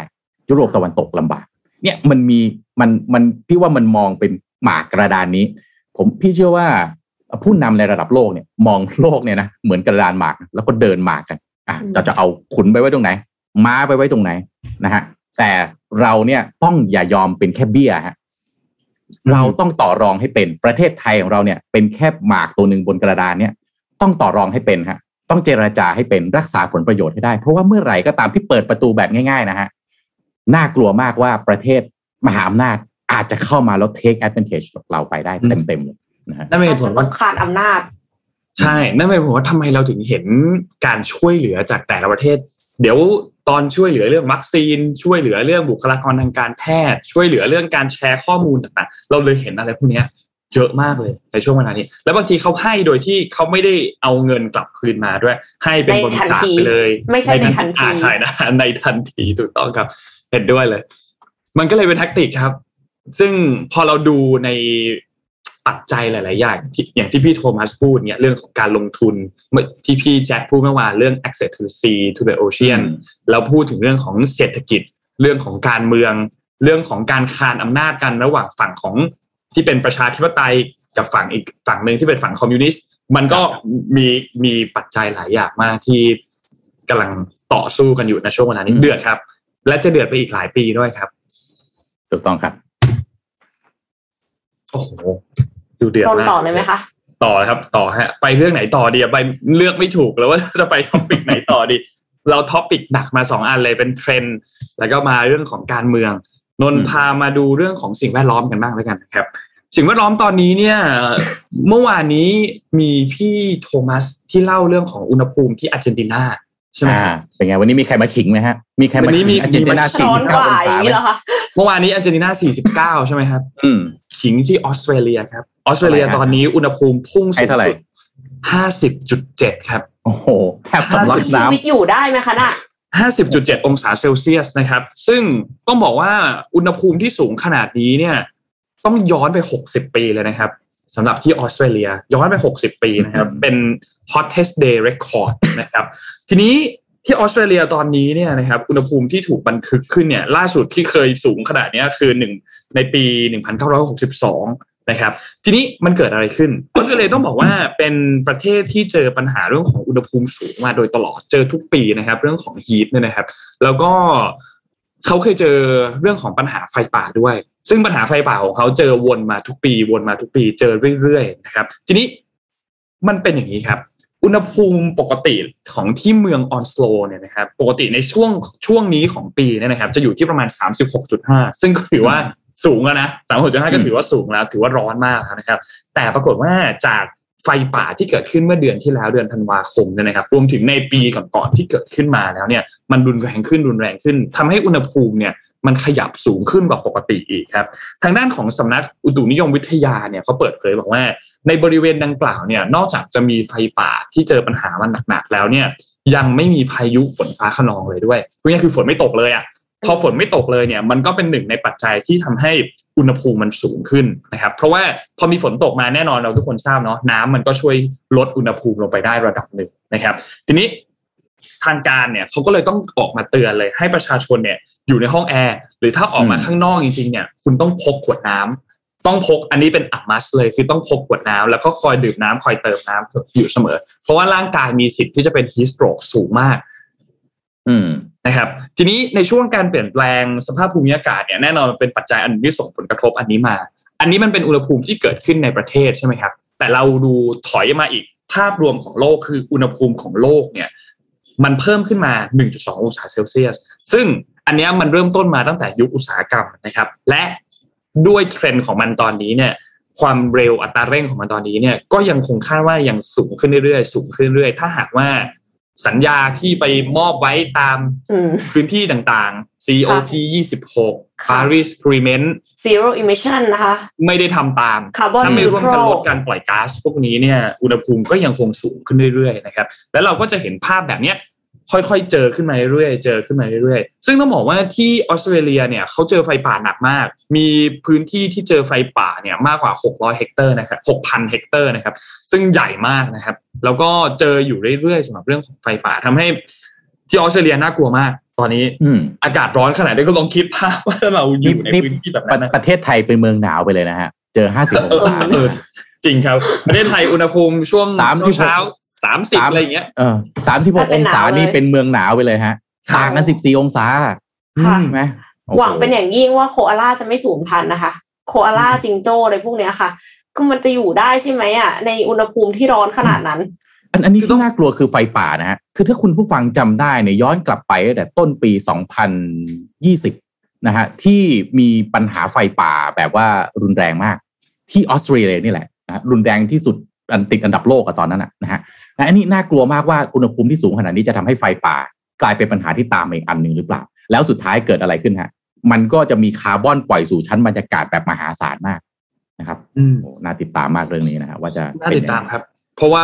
มันมันเป็นปัญหาใหญ่มากนะ กับการที่เขาคิดเรคคอร์ดใหม่คือเราทราบอยู่แล้วว่าออสเตรเลียเจอปัญหาเรื่องร้อนเยอะแต่การที่คิดเรคคอร์ดใหม่แบบนี้ไปเรื่อยๆเนี่ยไม่ไม่ไม่ใช่เรื่องดีแน่นอนครับสำหรับ แต่เรื่องเมื่อวานนี้เมื่อวานนี้อ่านอาร์เจนตินา 49 องศานี่ว่าตกเก้าอี้แล้วนะฮะ วันนี้มีออสเตรเลียมาขิง 50ขอร้องฮะ วันจันทร์อย่าเนี่ยมีใครมาขิพงอแล้วฮะขอพอแล้วพอแล้วฮะค่ะไม่เอาแล้วพอแล้วแล้วขอร้องอย่าเป็นประเทศไทยด้วยนะครัฮะบไม่เอาไม่ไหวจริง ๆ อากาศร้อนนี่โอ้เมื่อกี้บอกว่าทางการบอกว่าให้เปิดแอร์ใช่ไหมแอร์ไม่พังเหรอฮะ50องศานี่แอร์มันเอาอยู่แล้วฮะเนี่ยเหมือนเข้าไปอยู่ในเตาอบนิดๆเลยนะฮะ จริงครับ ร้อนมากนะร้อนร้อนร้อนมามากกนะโอ้โหแล้วนี่ยังไม่รวมเรื่องของค่าไฟที่กำลังจะเกิดขึ้น ค่าไฟฟ้าที่เกิดขึ้น แล้วอาจจะมีการใช้ไฟฟ้า overload ไปอีก ไม่รู้ว่าบางพื้นที่มีไฟฟ้าเข้าถึงเพียงพอหรือเปล่าอาจจะมีไฟดับแบบที่อาร์เจนตินาด้วยหรือเปล่าอันนี้ก็ไม่แน่เหมือนกันนะครับอาจจะต้องพึ่งพาเทคโนโลยี solar panel ค่ะ แต่ว่าอ่า solar panel ทั่ว ๆ ไปเนี่ยอาจจะอาจจะล้าสมัยไปละเพราะว่าครับ solar panel อันเนี้ยที่เอ็มกำลังจะมูพูดถึงเนี่ยคือเป็นโซลาร์ที่เป็นหน้าต่าง คำว่าหน้าต่างแปลว่าอะไร แปลว่าเราจะมองออกไปข้างนอกได้ ข้างนอกทะลุเข้ามาข้างในได้นะคะ อันนี้คือของ ubiquitous energy นะคะ ระดมทุน 30 ล้านเหรียญสหรัฐแล้วค่ะ เพื่อที่จะทำหน้าต่างตึกสูงให้ผลิตไฟได้อืมแทนที่จะติดโซลาร์พาเนลที่ผนังตึกนะคะ Material Science Startup หรือว่า Startup ด้านวัสดุวิทยาศาสตร์นี้เนี่ย คิดค้นสารเคลือบกระจกนำไฟฟ้า Semiconducting Materials ที่ผลิต กระจกที่เปลี่ยนกระจกธรรมดาบนตึกสูงให้ผลิตไฟฟ้าได้ค่ะ เดิมเนี่ยเขาวิเคราะห์วิจัยออกมาแล้วนะคะ เรื่องสารเคลือบอันเนี้ยแต่ว่ามันมีประสิทธิภาพเพียง 10%หรือว่าประมาณครึ่งหนึ่งของโซลาร์พาเนลปกติ แต่ตามทฤษฎีเนี่ยมันควรจะมีประสิทธิภาพได้ถึง 2 ใน 3 หรือ 66.67%ของโซลาร์พาเนลแต่แน่นอนค่ะว่ามันมาด้วยราคาที่สูงขึ้น คือเราจะหวังให้กระจกนี้ผลิตกระแสไฟฟ้าได้ด้วย โดยที่ราคาเท่าเดิมเหมือนกระจกทั่วๆไปมันเป็นไปไม่ได้นะคะ อันเนี้ยมันก็เลยแพงขึ้นประมาณ 30%ค่ะ แต่ว่ามันดีกว่ากระจกธรรมดาแน่นอนที่มันเจเนเรตไฟได้นะคะ แต่ว่าแล้วทำไมไม่เอาโซลาร์แผงธรรมดามาติดผนังไปเลยล่ะอ้าวถ้ามันเอาโซลาร์แผงธรรมดามาติดผนังก็มองไม่เห็นข้างนอก ไม่มีแสงเข้ามาข้างในนะคะ ก็คือติดไปทึบๆอย่างนั้นเอง จุดขายสำคัญเนี่ยก็เลยเป็นกระจกหน้าต่างที่เคลือบสารที่ ทำให้มันยังมีคุณสมบัติเป็นหน้าต่าง คือมองเห็นข้างนอกอยู่นะคะครับ Ubiquitous Energy เนี่ยก็เลยเป็นสตาร์ทอัพที่น่าจับตามอง จนบริษัทผู้ผลิตหน้าต่างและประตูรายใหญ่ของสหรัฐอเมริกา อย่าง Anderson Corporation เนี่ยมาลงทุนด้วยค่ะ โดยอืม Ubiquitous Energy คาดว่าจะสามารถผลิตโซลาร์หน้าต่างในปริมาณมาก เพื่อจำหน่ายได้ในปี 2024 หรืออีกแค่ 2 ปีข้างหน้าเองค่ะ น่าสนใจมาก ๆ เพราะว่าถ้า ตึกสูงทั้งหลายเนี่ย ใช้สิ่งนี้รวมถึงบ้านเรือนที่ไม่โดนบดบังนะคะ ใช้สิ่งนี้เนี่ย มันก็น่าจะทำให้โลกของเราเนี่ย ใกล้เข้าไปในเรื่องของ carbon neutral zero emission มากขึ้นค่ะเอออันนี้ดีนะฮะ คือจริง ๆ เนี่ย ถ้าต่อไปเป็นไปได้ไหมฮะ ทุกอย่างที่ expose อยู่ข้างนอกเนี่ยนะฮะ เป็นวัสดุที่สามารถสร้างผลิตไฟผลิตไฟฟ้าได้เอง แปลว่าต่อไปเราไม่ต้องรบกวนธรรมชาตินะฮะ เราก็ผลิตไฟฟ้าแล้วมันก็ recycle energy ได้เองเลยอย่างเงี้ยก็น่าสนใจนะ คือหน้าต่างเนี่ยจริงๆก็อาจจะเนี่ยนั่งฟังเอ็มไปก็คิดไปอ๋อมันจะมีด้านหนึ่งที่มันตะวันออกตะวันตกใช่ไหมแต่ถ้าเกิดว่ารอบตัวแล้วฮะทำทั้งบ้านเลย ก็ก็ไม่มีข้อเสียเนาะน่าสนใจครับไอ้ประเด็นนี้น่าสนใจว่าเป็นไปได้ไหมว่าต่อไปเนี่ยรัฐบาลของแต่ละประเทศนะซับซิดีมีซับซิดีให้เอ่อเอ่อนักวิจัยนะฮะผลิตของเหล่านี้แล้วก็ให้คนเอาไปใช้ในราคาที่ใกล้เคียงกับวัสดุแบบเดิมนะคนก็แข่อางจขันจะได้ เออคนก็อาจจะพร้อมใช่ไหมที่จะซื้อเพราะว่าก่อสร้างเนี่ยต้นทุนมันจำมันสำคัญเนาะต้นทุนสูงก็ใช่แหมก็อยากจะรักโลกมันก็รักอะนะแต่แหมกระเป๋าตังค์มันก็ไม่ชวนให้รักโลกเท่าไหร่จริงๆอะไรอย่างเงี้ยครับใช่ไหมฮะซึ่งพวกเนี้ยมันคือโซลูชันของปัญหาเนาะแต่ก่อนที่เราจะไปถึงตรงนั้นได้อะเราต้องเห็นก่อนว่าเรื่องพวกเนี้ยมันเป็นปัญหาก่อนนะครับ วันนี้นนท์มีสำนวนอันหนึงมาฝากกันนะฮะ เคยไหมครับ เวลาที่เราเห็นคนที่เขาเจอปัญหาอยู่ตรงหน้าแล้วแต่เขาแกล้งทำเป็นไม่เห็นนะอืมเขาแกล้งแบบแบบ ไม่รู้สึกโอ้ไม่ทุกข์ร้อนไม่อะไรคือคือขอโทษนะฮะพี่เห็นทุกวันเลยฮะบนข่าว เห็นทุกวันเลยเหรอฮะครับ ผมนนท์ต่อเลยฮะนนท์ต่อข่าวเลยฮะมันมีครับผมสำนวนภาษาอังกฤษอันหนึ่งครับ ชื่อว่า elephant in the room ครับผู้แปลเป็นภาษาไทยก็คือมันมีช้างอยู่ในห้องนั่นแหละ หมายถึงว่ามันมีเรื่องบางอย่าง มันมีปัญหาบางอย่างเนี่ย มันเกิดขึ้นแบบเห็นกันชัดๆเลย ตัวใหญ่มากเลย แต่ก็ปล่อยปละละเลย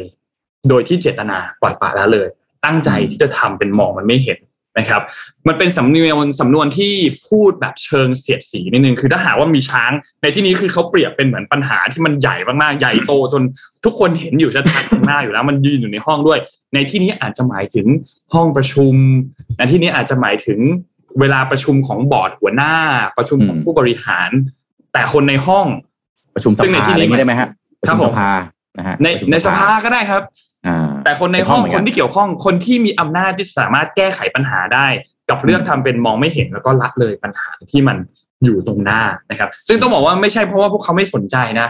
แต่เพราะว่าพวกเขาไม่ได้เดือดร้อนกับการที่มันมีอยู่ ซึ่งก็คล้ายกับสุภาษิตของไทยครับเอาหูไปนาเอาตาไปไร่นั่นเองอ๋อนะฮะซึ่งมันมีสปินออฟของสุภาษิตอันนี้ด้วยของของฝรั่งเนี่ยนะครับซึ่งซึ่งเจ๋งมากเป็นขั้นกว่าของ elephant in the room คือ the pink elephant in the room คือนอกจากว่ามันจะมีช้างอยู่ในห้องแล้วเป็เนี่นยช้างเผือกเป็นช้างสีชมพูด้วย เป็นช้างสีชมพูด้วย ยังไม่เห็นอีกเหรอแต่ก็ยังไม่เห็นอีกอืมนะครับ นั่นแหละฮะ ก็เลยเอามาฝากกันครับ เป็นคอนเทนต์จาก Mission to Pluto ครับที่ เสียดสีข่าววันนี้ได้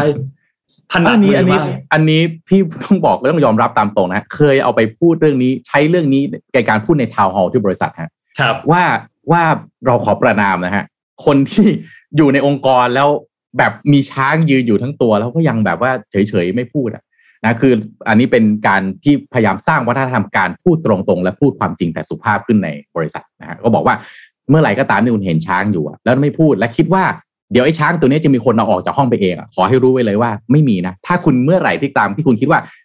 ไม่ต้องไปเล่าหรอกเดี๋ยวก็มีอีกคนนึงเอาช้างออกไป ให้รู้ไปเลยว่าไอ้ช้างตัวนั้นจะอยู่ตรงเนี้ยอีกชั่วกาลปาวสารถูกต้อง เพราะฉะนั้นคุณเห็นช้างหรือเปล่า ถ้าเห็นช้างต้องพูดต้องสปีกนะฮะไม่ว่าจะในเวทีไหนก็ตามในการประชุมนะฮะจะประชุมย่อยประชุมใหญ่ ถ้ารู้ว่ามันมีช้างอยู่ในองค์กรในหน่วยงานหรือที่บ้านหรือในประเทศหรืออะไรก็ตาม ต้องช่วยกันนะครับ เพราะว่าไม่งั้น ช้างก็อยู่ตรงนั้นแหละครับแล้วมันกลายเป็นหาปัญหามันคืออะไรฮะช้างอยู่ตรงนั้นมันก็ถ่ายของเสียใช่ไหมฮะสร้างมลภาวะต่างๆออกมานะฮะเห็นปัญหาต้องพูดครับใช่ครับไม่ว่ามันจะเล็กแค่ไหนก็ตาม แล้วถึงเราจะเป็นเสียงเล็กแค่ไหนก็ตาม เห็นปัญหาก็ต้องพูดครับอ่าถูกต้องครับ นี่พี่พาไปต่อนะฮะจากครับข่าวนี้นะฮะเรื่องของโครงสร้างพื้นฐานสักนิดหนึ่งนะฮะในปีนี้ครับมีเรื่องของรถไฟฟ้าฮะที่อยากจะให้คุณผู้ฟังทุกท่าน คิดว่าเรื่องนี้ควรต้องติดตาม สายแรกเลยฮะที่เราจะต้องติดตามกันนะฮะก็คือสายสีม่วงใต้ครับนนท์น่าจะอยู่ในตอนที่พี่รายงานข่าวเรื่องนี้นะฮะสายสีอ่าม่วงใต้มีประเด็นอะไรฮะมีประเด็นว่าเขาจะต้องเปิดประมูล แล้วก็เรียกว่าเปิดซอง เรียบร้อยได้คนที่ประมูลชนะประมูลนะฮะรวมถึงลงมือก่อสร้างก็เรียบร้อยตั้งแต่ปีก่อน แต่ทำไมประมูลไม่ได้ฮะ เพราะว่าพนักงานเนี่ย ติดโควิดใช่ไหมฮะครับผมพนักงานส่งเอกไปส่สารงไม่ได้ ไปส่งเอกสารไม่ได้นะฮะก็จะเรียกว่าเป็นการเห็น elephant in the room ชนิดหนึ่งก็ได้นะฮะว่าโอ๊ยพนักงานติดโควิดทำไงดีไปส่งไม่ได้ งั้นอย่าเลยแปดหมื่นสองพันล้านเอาไว้ก่อน เพราะเดี๋ยวครับพนักงานติดโควิดเอาไปส่งนะฮะ มันจะผิดอะไรกฎหมายสาธารณสุขหรือเปล่า อะโอเค เป็นมุมมองอีกมุมมองหนึ่งเราไม่วิจารณ์แล้วกัน แต่ล่าสุดนี้นะฮะ รถไฟฟ้าขนส่งมวลชนแห่งประเทศไทย หรือหรือรอฟมเนี่ยฮะก็บอกว่าล่าสุดนี้นะฮะ การประกวดราคาหรือประมูลจ้างก่อสร้างนะฮะ งานโยธา โครงการรถไฟฟ้าสายสีม่วง สายสีม่วงคือช่วงไหนฮะเตาปูนราชบูรณะครับวงแหวนกาญจนาพิเศษกทั้งหมดเนี่ยที่เห็นเนี่ยฮะที่ขึ้นมาบนรูปเนี่ยฮะวิ่งไล่ตั้งแต่เตาปูนสำคัญมากเส้นนี้เพราะอะไรรู้ไหมฮะนนท์เอ็มครับเพราะมันวิ่งผ่านรัฐสภาครับอ๋อวิ่งผ่านรัฐสภาแปลว่าต่อไปหลังจากนี้ฮะมีใครอยากจะไปเรียกร้องอะไรนะครับสายนี่แหละครับไฮไลท์เลยครับ ไปถึงเลย ไปถึงเลยฮะ แล้วก็อาจจะขึ้นไปประท้วงกันบนสถานีก็ได้ เพราะมันขึ้นไปแล้วมันเห็น เห็นวิวสูงอืมใช่ไหมฮะครับมีหกสัญญานี้อะไรบ้างฮะหกสัญญาในมูลค่าแปดหมื่นสองพันล้านบาทนะฮะซึ่งตอนเนี้ยอยู่ในขั้นตอนการพิจารณาเอกสารต่างๆ ของบริษัทเอกชนที่ยื่นเสนอเข้ามา แปลว่าอะไร ตอนนั้นที่ติดว่าพนักงานเขาไปส่งเอกสารเนี่ยให้กับผู้แทนจากองค์การต่อต้านคอร์รัปชันแห่งประเทศไทยไม่ได้เนี่ย ก็เลยต้องเริ่มกระบวนการใหม่ทั้งหมดฮะนะฮะเพราะฉะนั้นคาดว่าตอนนี้เนี่ยจะพิจารณาข้อเสนอด้านคุณสมบัติซองที่หนึ่งคืออะไรด้านเทคนิคซองที่สอง นะฮะเอาเข้าทีซองที่หนึ่งด้านคุณสมบัติ ซองที่สองด้านเทคนิคนะฮะพอเปิดซองที่หนึ่งกับซองที่สองเสร็จเรียบร้อยนะฮะ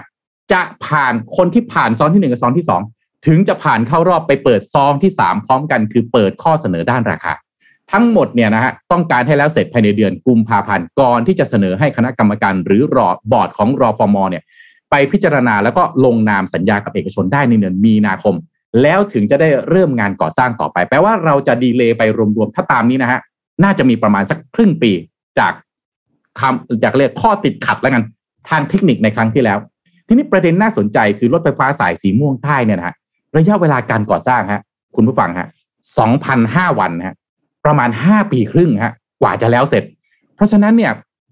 เราช้าไปแม้แต่วันเดียวนะฮะ มันก็ทำให้คนที่จะได้ความสะดวกสบายเพิ่มขึ้น การทำงานการขนส่งต่างๆเนี่ยมันก็ดีเลย์ออกไปอีกหนึ่งวันเช่นเดียวกัน เพราะว่าระยะเวลาก่อสร้างนานจริงๆห้าปีนะฮะ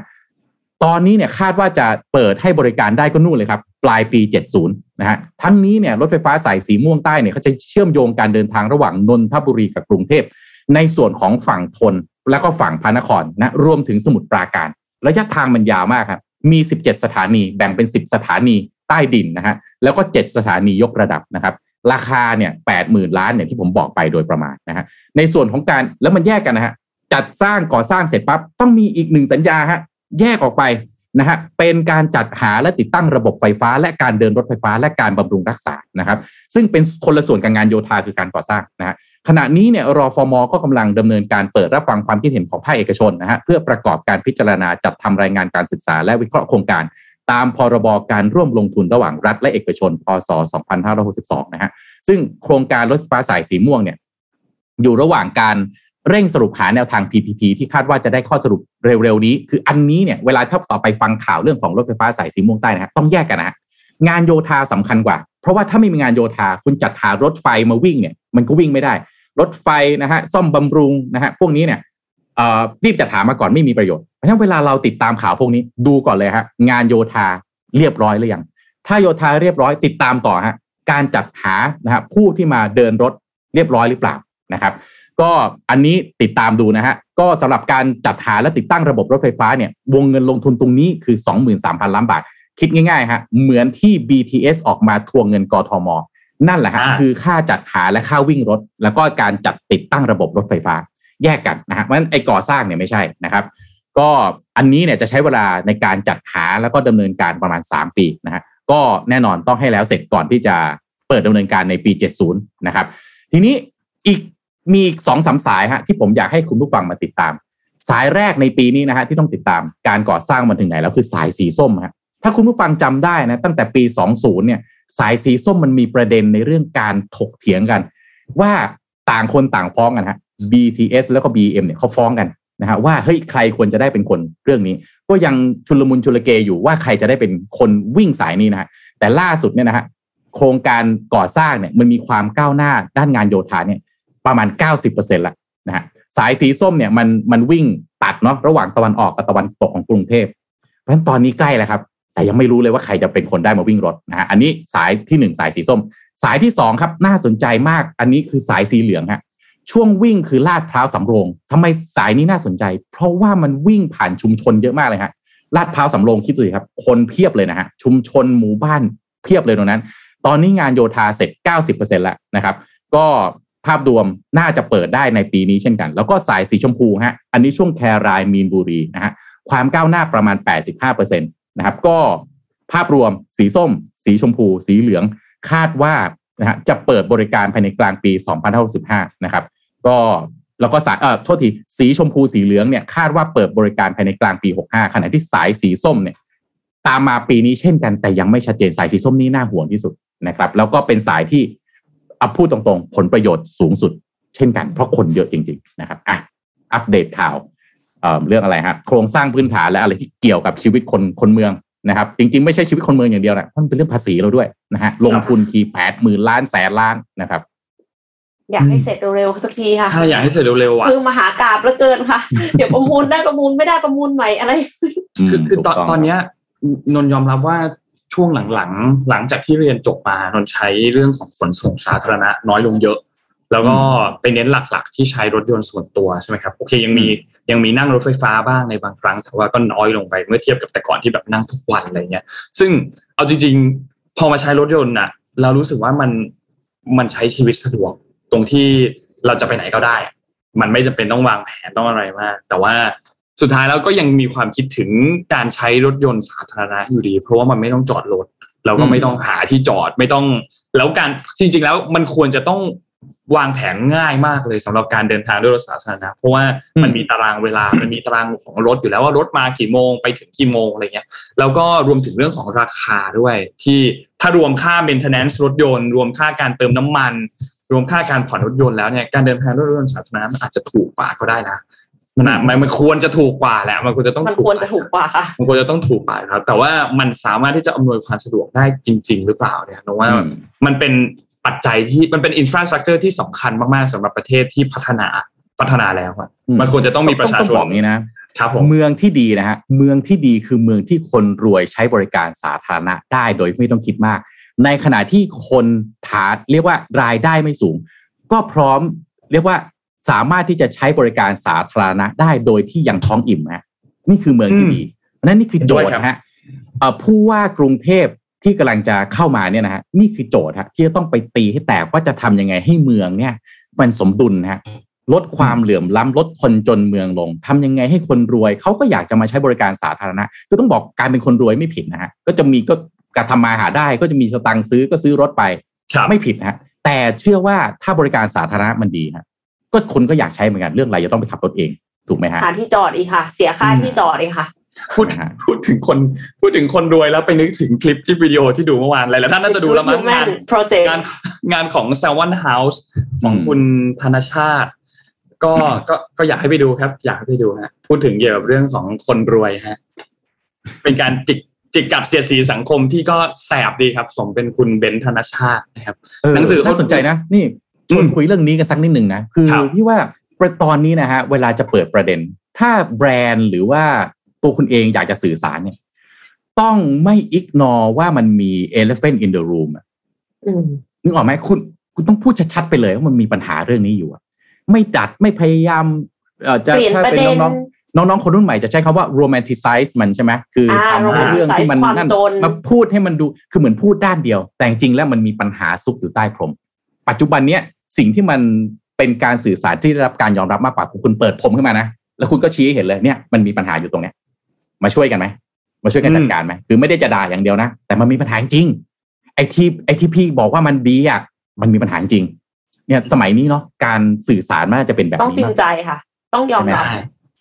ต้องยอมรับมันว่ามีปัญหาจริงนะครับ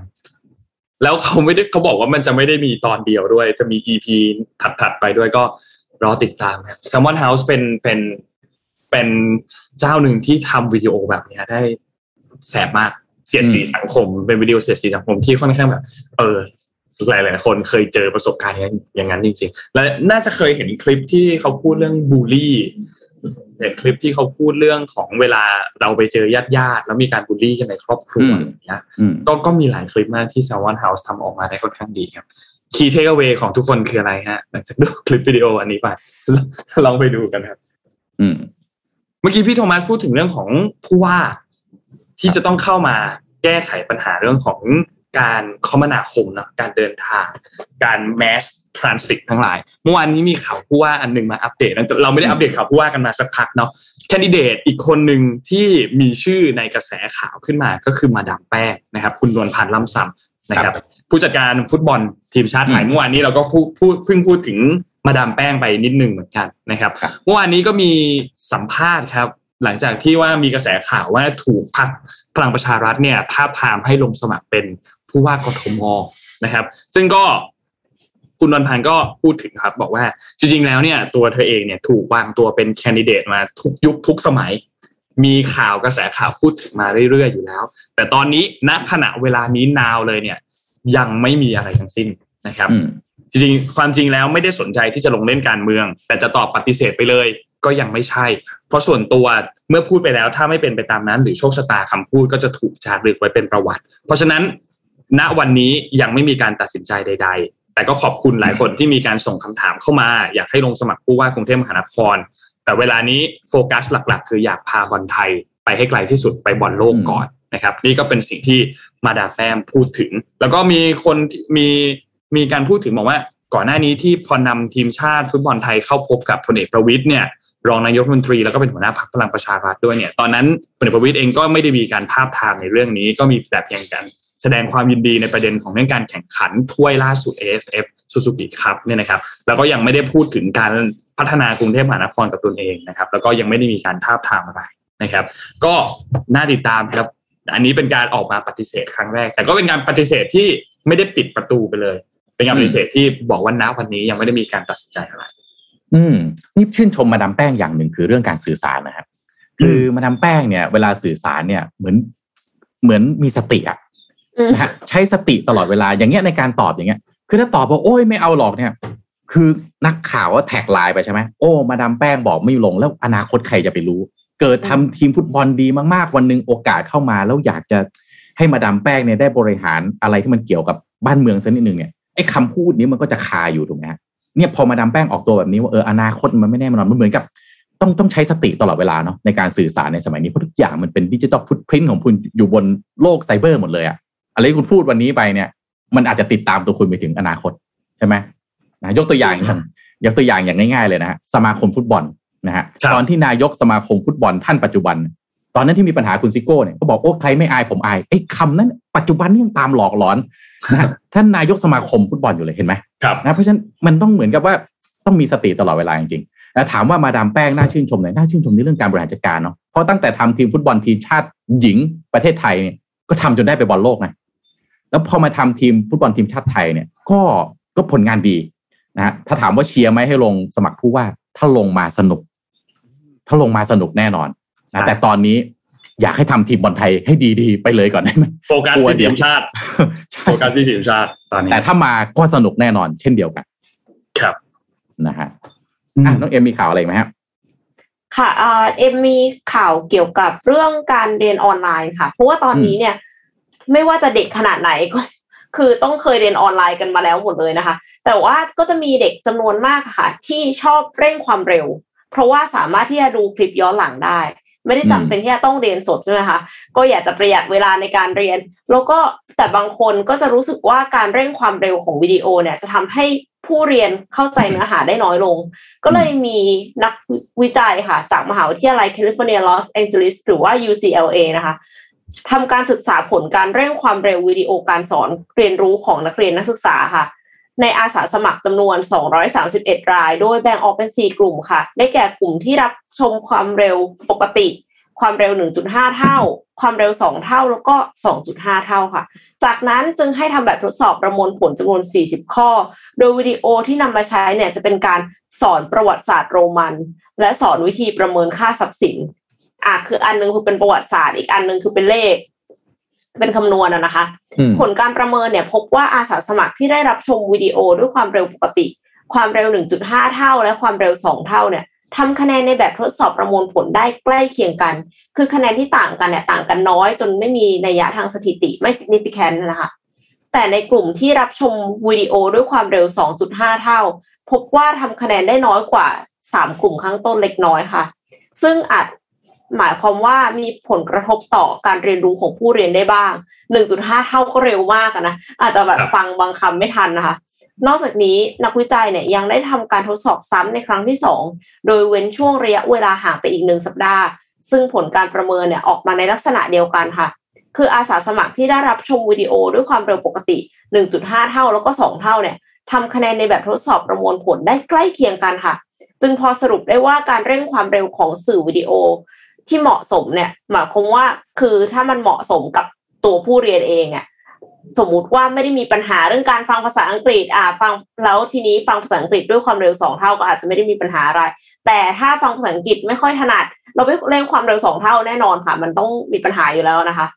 อืมเขาก็บอกว่ามันไม่ได้มีผลขนาดนั้น การเร่งความเร็วเนี่ย อาจจะทำให้ผู้เรียนจดจำข้อมูลได้ยากขึ้นเมื่อเทียบกับข้อมูลปกติ ถ้าสมมติว่าแบบไปจนถึงแบบ 2.5 เท่าอะไรเงี้ยค่ะ ก็ต้องพิจารณาตามความเหมาะสมและความพร้อมของผู้เรียน ส่วนตัวเอ็มเนี่ยถ้าเป็นภาษาไทยอะเอ็มก็ชอบฟังสองเท่าเหมือนกันเพราะว่าเอ็มรู้สึกว่าเอ็มแบบเหมือนรีบอะเหมือนก็ว่าอยากจะได้ฟังเนื้อหาหลาย ๆ อัน แทนที่จะฟังได้คลิปเดียวเราก็ฟังได้สองคลิปใช่ไหมคะถ้าเราฟังสองเท่า แต่สิ่งที่ตามมาค่ะ คือคือฟังรู้เรื่องนะ แต่ว่าอืมความเครียดมันตามมาโดยเฉพาะอย่างยิ่งถ้าฟัง 2x เราคือต่อ 2x แล้วก็ต่อ 2x ไปสักสามสี่คลิปเนี่ย จะเริ่มละ คือเอ็มจะรู้สึกเครียด แล้วก็แบบเหมือนเหมือนคิดไม่ออกว่าเครียดเพราะอะไร แต่จริงๆแล้วคือบอกว่ามันเป็นคล้ายๆพี่เอ็มเลยอะสูบเนื้อหาไปแบบอย่างไวอะแล้วก็คือแต่ละแต่ละคลิปก็คือเป็นคลิปซีเรียสอย่างเงี้ยค่ะ มันก็จะกลายเป็นว่าเราแบบเร่งมากแล้วสมองมันเหมือนมันประมวลผลไม่ทันมันก็พยายามแบบเค้นแรมออกมา ก็เครียดอืมอันเนี้ยก็ต้องดูว่าความเหมาะสมของแต่ละคนเป็นยังไงค่ะผู้ฟังสองพี่ฟังไม่ไหวนะพี่ฟังหนึ่งจุดห้าเต็มที่หนึ่งจุดเจ็ดห้าอะไรอย่างเงี้ย ฟังสองอืมก็รู้สึกโอ้มันประมวลไม่ทันฮะ คือนนท์มีเพื่อนคนหนึ่ง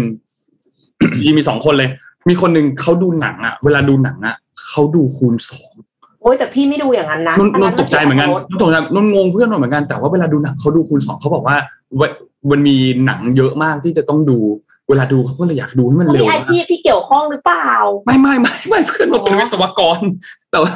แต่ว่าเขาก็ดูเวลาดูหนังเขาดูแบบสองเท่าแบบคูณสองแล้วมันก็เร็วขึ้น คือปกติไดอะล็อกพูดเร็วขึ้นมันก็ประมาณหนึ่งนะใช่ไหมแต่เพลงประกอบหนังมันเร็วขึ้นไปด้วยบางทีฟังแล้วมันรู้สึกตลกอะกับอีกคนหนึ่งคือ ปกติแล้วมันจะมีเวลาฟังก์ชันของพวกข้าม YouTube ไปสิขบองวิ Spotify 20อะไรเงี้ยอะข้าม 15 วิได้ แล้วมันก็จะมีฟังก์ชันที่คูณ 1.25 1.5 1.75 แล้วก็คูณ 2 ใช่ไหมครับ แล้วมันจะมี add-on ถ้าเรา add ตัว extension ในตัวเบราว์เซอร์อย่างใน Google Chrome อย่างเงี้ยอืมมันจะสามารถคูณได้4ได้สามารถคูณ5ได้คูณ6ได้เพื่อนนนท์ดูคูณ4อะเวลาดูคลิปวิดีโอความรู้หรือดูเลยเดี๋ยวนะคูณสี่เพื่อนอะมันไม่ได้เพื่อนนนท์เป็นฟังรู้เรื่องแล้วนะคะเพื่อนนนท์เป็น The Flash เลยฮะ คือ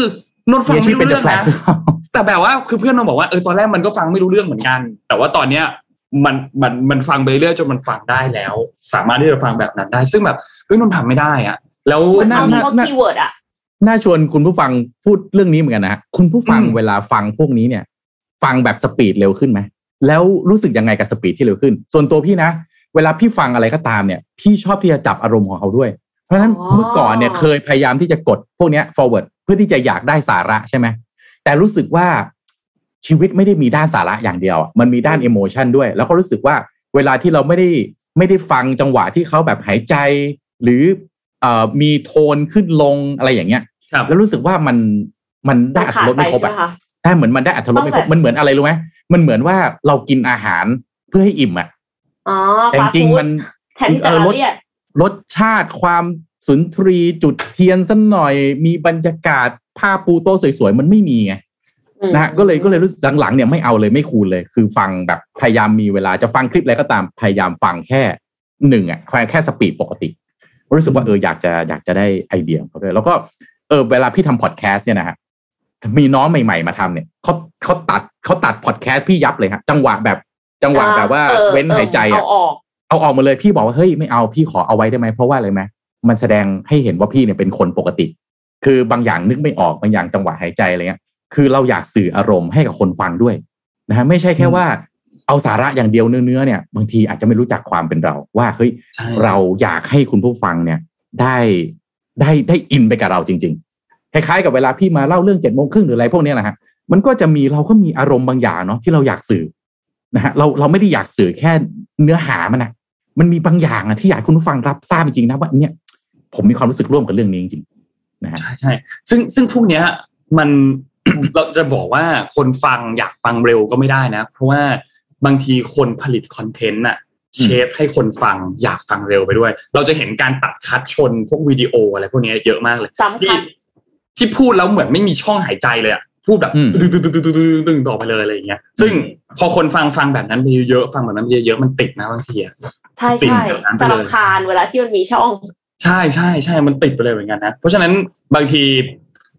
เราอาจจะต้องถอยหลังมามอง อันนี้ไม่ได้พูดถึงแค่เรื่องของวิดีโอ เวลาเราฟังคูณสองคูณสามหรือฟังคัดชนแล้วนะบางทีเราต้องมองแล้วว่าสิ่งที่เรากำลังทำอยู่กำลังเป็นอยู่ในทุกวันนี้เนี่ย เราเป็นแบบนั้นจริง ๆ เรารู้สึกแบบนั้นจริง ๆ เราชอบอืมแบบนั้นจริง ๆ หรือสิ่งแวดล้อมมันทำให้เรารู้สึกแบบนั้น อืมอืมเอ๊ะจะมีไหมอยากเห็นอ้าวนี่เชียร์ไม่รู้มีคนแซลมอนฟังอยู่บ้างหรือเปล่า หรือพี่นกโชติกานะฮะพี่นกโชติกาเนี่ยก็เป็นเจ้าของนะฮะทำพี่ อยากให้ลองทำคลิปนะฮะ ที่ต้องกด 2x เท่านั้นถึงจะฟังรู้เรื่องมีไหมเราว่ามันต้องมี content creator สักคนหนึ่งหมายถึงว่ามันต้องเออช้า ไม่ต้องต้องเออต้องช้า แล้วคุณต้องกด 2x เท่านั้นเพื่อที่จะ get ว่าไอ้เรื่องเนี้ยเขากำลังจะสื่ออะไรออกมาทำได้เปล่าไม่รู้ยากยากน่าดูเหมือนกันนะน่าสนใจน่าสนใจนะอ่าก็ชีวิตไม่อยากให้เร่งรีบมากเนาะคือทุกวันนี้เนี่ยชีวิตมันแข่งขันเยอะนะฮะบางอย่างเนี่ยเอาพูดตรงๆเลยนะ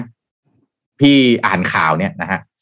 มานั่งประจำหน้าจอรายงานข่าวให้คุณผู้ฟังฟังเนี่ยนะฮะก็เป็นช่วงที่คือปกติอ่านข่าวอยู่แล้ว แต่พอมาทำอาชีพแบบเนี้ยมันอ่านข่าวเยอะกว่าปกติเยอะมาก อาทิตย์หนึ่งเคยนับฮะ อ่านข่าวประมาณเกือบร้อยข่าวอะอืมสิบกว่าข่าวต่อวัน มันต้องใช่ไหมฮะเลือกนะจริง ๆ แล้วอะอะแล้วก็ต้องคืไม่เลือกใช่ว่านะ เอ็มอ่าเอ็มก็ไม่ได้ว่าอ่านข่าวไหนแล้วเอาข่าวนั้นมาเล่านะ ถ้าข่าวไหนที่เอ็มรู้สึกว่ามันไม่น่าสนใจพอ หรือข่าวไหนที่รู้สึกว่าน่าสนใจแต่ข้อมูลไม่พอ ก็เอามาเล่าไม่ได้ แล้วเสร็จใช่ถูกต้องเสร็จแล้วข่าวหนึ่งก็ต้องหาหลายๆแหล่งเพราะว่ามันจะมีข้อมูลบางอย่างที่แบบยังเอะอยู่ยังไม่เข้าใจอย่างเงี้ยก็ต้องไปหาเพิ่มหาเพิ่มเพราะฉะนั้นมันอ่านเยอะมาก อืม เพราะฉะนั้นเพราะฉะนั้นเนี่ยวิธีการเลือกก็จะคล้ายๆเอ็มฮะ เลือกอันที่เราคิดว่าเราอยากเล่าและเป็นประโยชน์ฮะ ราะฉะนั้นเนี่ยมันไม่ใช่แค่เรื่องเหตุผลและมันมีเรื่องความรู้สึกเข้ามาด้วยโอ้เรื่องนี้อยากเล่ามากเลยแต่ถ้าเอาเหตุผลอย่างเดียวเนี่ยวันๆแล้วก็จะอะไรข่าววัคซีนข่าวโควิดใช่ไหมจริงค่ะวนๆอยู่แบบนี้ถูกไหมเพราะว่ามันเป็นสาระสำคัญนะแต่บางอย่างมันก็เป็นเรื่องของความรู้สึกไงโอ้เรื่องนี้อยากเล่ามากนะเพราะเพราะมันอ่านข่าวมากๆขึ้นบางทีมันเครียดนะเอ็มนนท์ไม่รู้เป็นใช่หรือเปล่าเครียดค่ะอ่านว่าทำไมโลกมันเป็นขนาดนี้วะเนี่ยค่ะข่าวบางเจอแต่ข่าววินี่กฤตอ่านค่ะแบบ ใช่ไหมฮะ แล้วพี่ก็เชื่อว่า feed หน้า feed Facebook เอ็มนนท์หรืออ่า reporter ท่านอื่นๆด้วยเนี่ย เจอแต่ feed ข่าวทั้งวันเหมือนกัน feed ไอ้ไอ้หน้าจอพวกเราเนี่ยใช่ไหมจริงครับเพราะว่าเราวันๆเราอยู่กันเลย Bloomberg CNN Reuters นะถ้าไปฝั่งจีนกับ Global Times นะอะอะแล้วแต่เอาไปตะวันออกกลาง Al Jazeeraข่าวหนักทุกวันอืมนะครับอ่าเพราะฉะนั้นเนี่ยก็ต้องดีท็อกซ์ตัวเองเหมือนกัน บางทีก็ต้องแบบหาอะไรที่มันทำให้ไม่เครียดใช่ไหมเพราะว่าอะไร ความเครียดเนี่ยไม่น่าเชื่อนะเอ็มนนท์มันส่งต่อกันได้นะ คุณลองเครียดๆแล้วมานั่งอ่านข่าวให้ฟังสิมันรับประกันไว้ถ้าประกันไม่ได้ทรงนี้แน่นอนนะเครียด เพราะฉะนั้นเนี่ยมันต้อง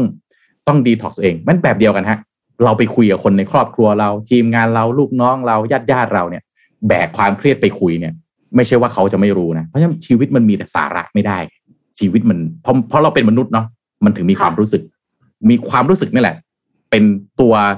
เอ่อคอยบอกว่าเรายังเป็นมนุษย์อยู่นะครับ ก็ดูคลิปแพนด้าหมาแมวเด็กอะไรอย่างนี้บ้างนะคะแล้วไอ้ไอ้อย่างนั้นอะเอ็มไม่ไม่ได้ความเร็ว แล้วหนำซ้ำคือดูสองรอบสามรอบ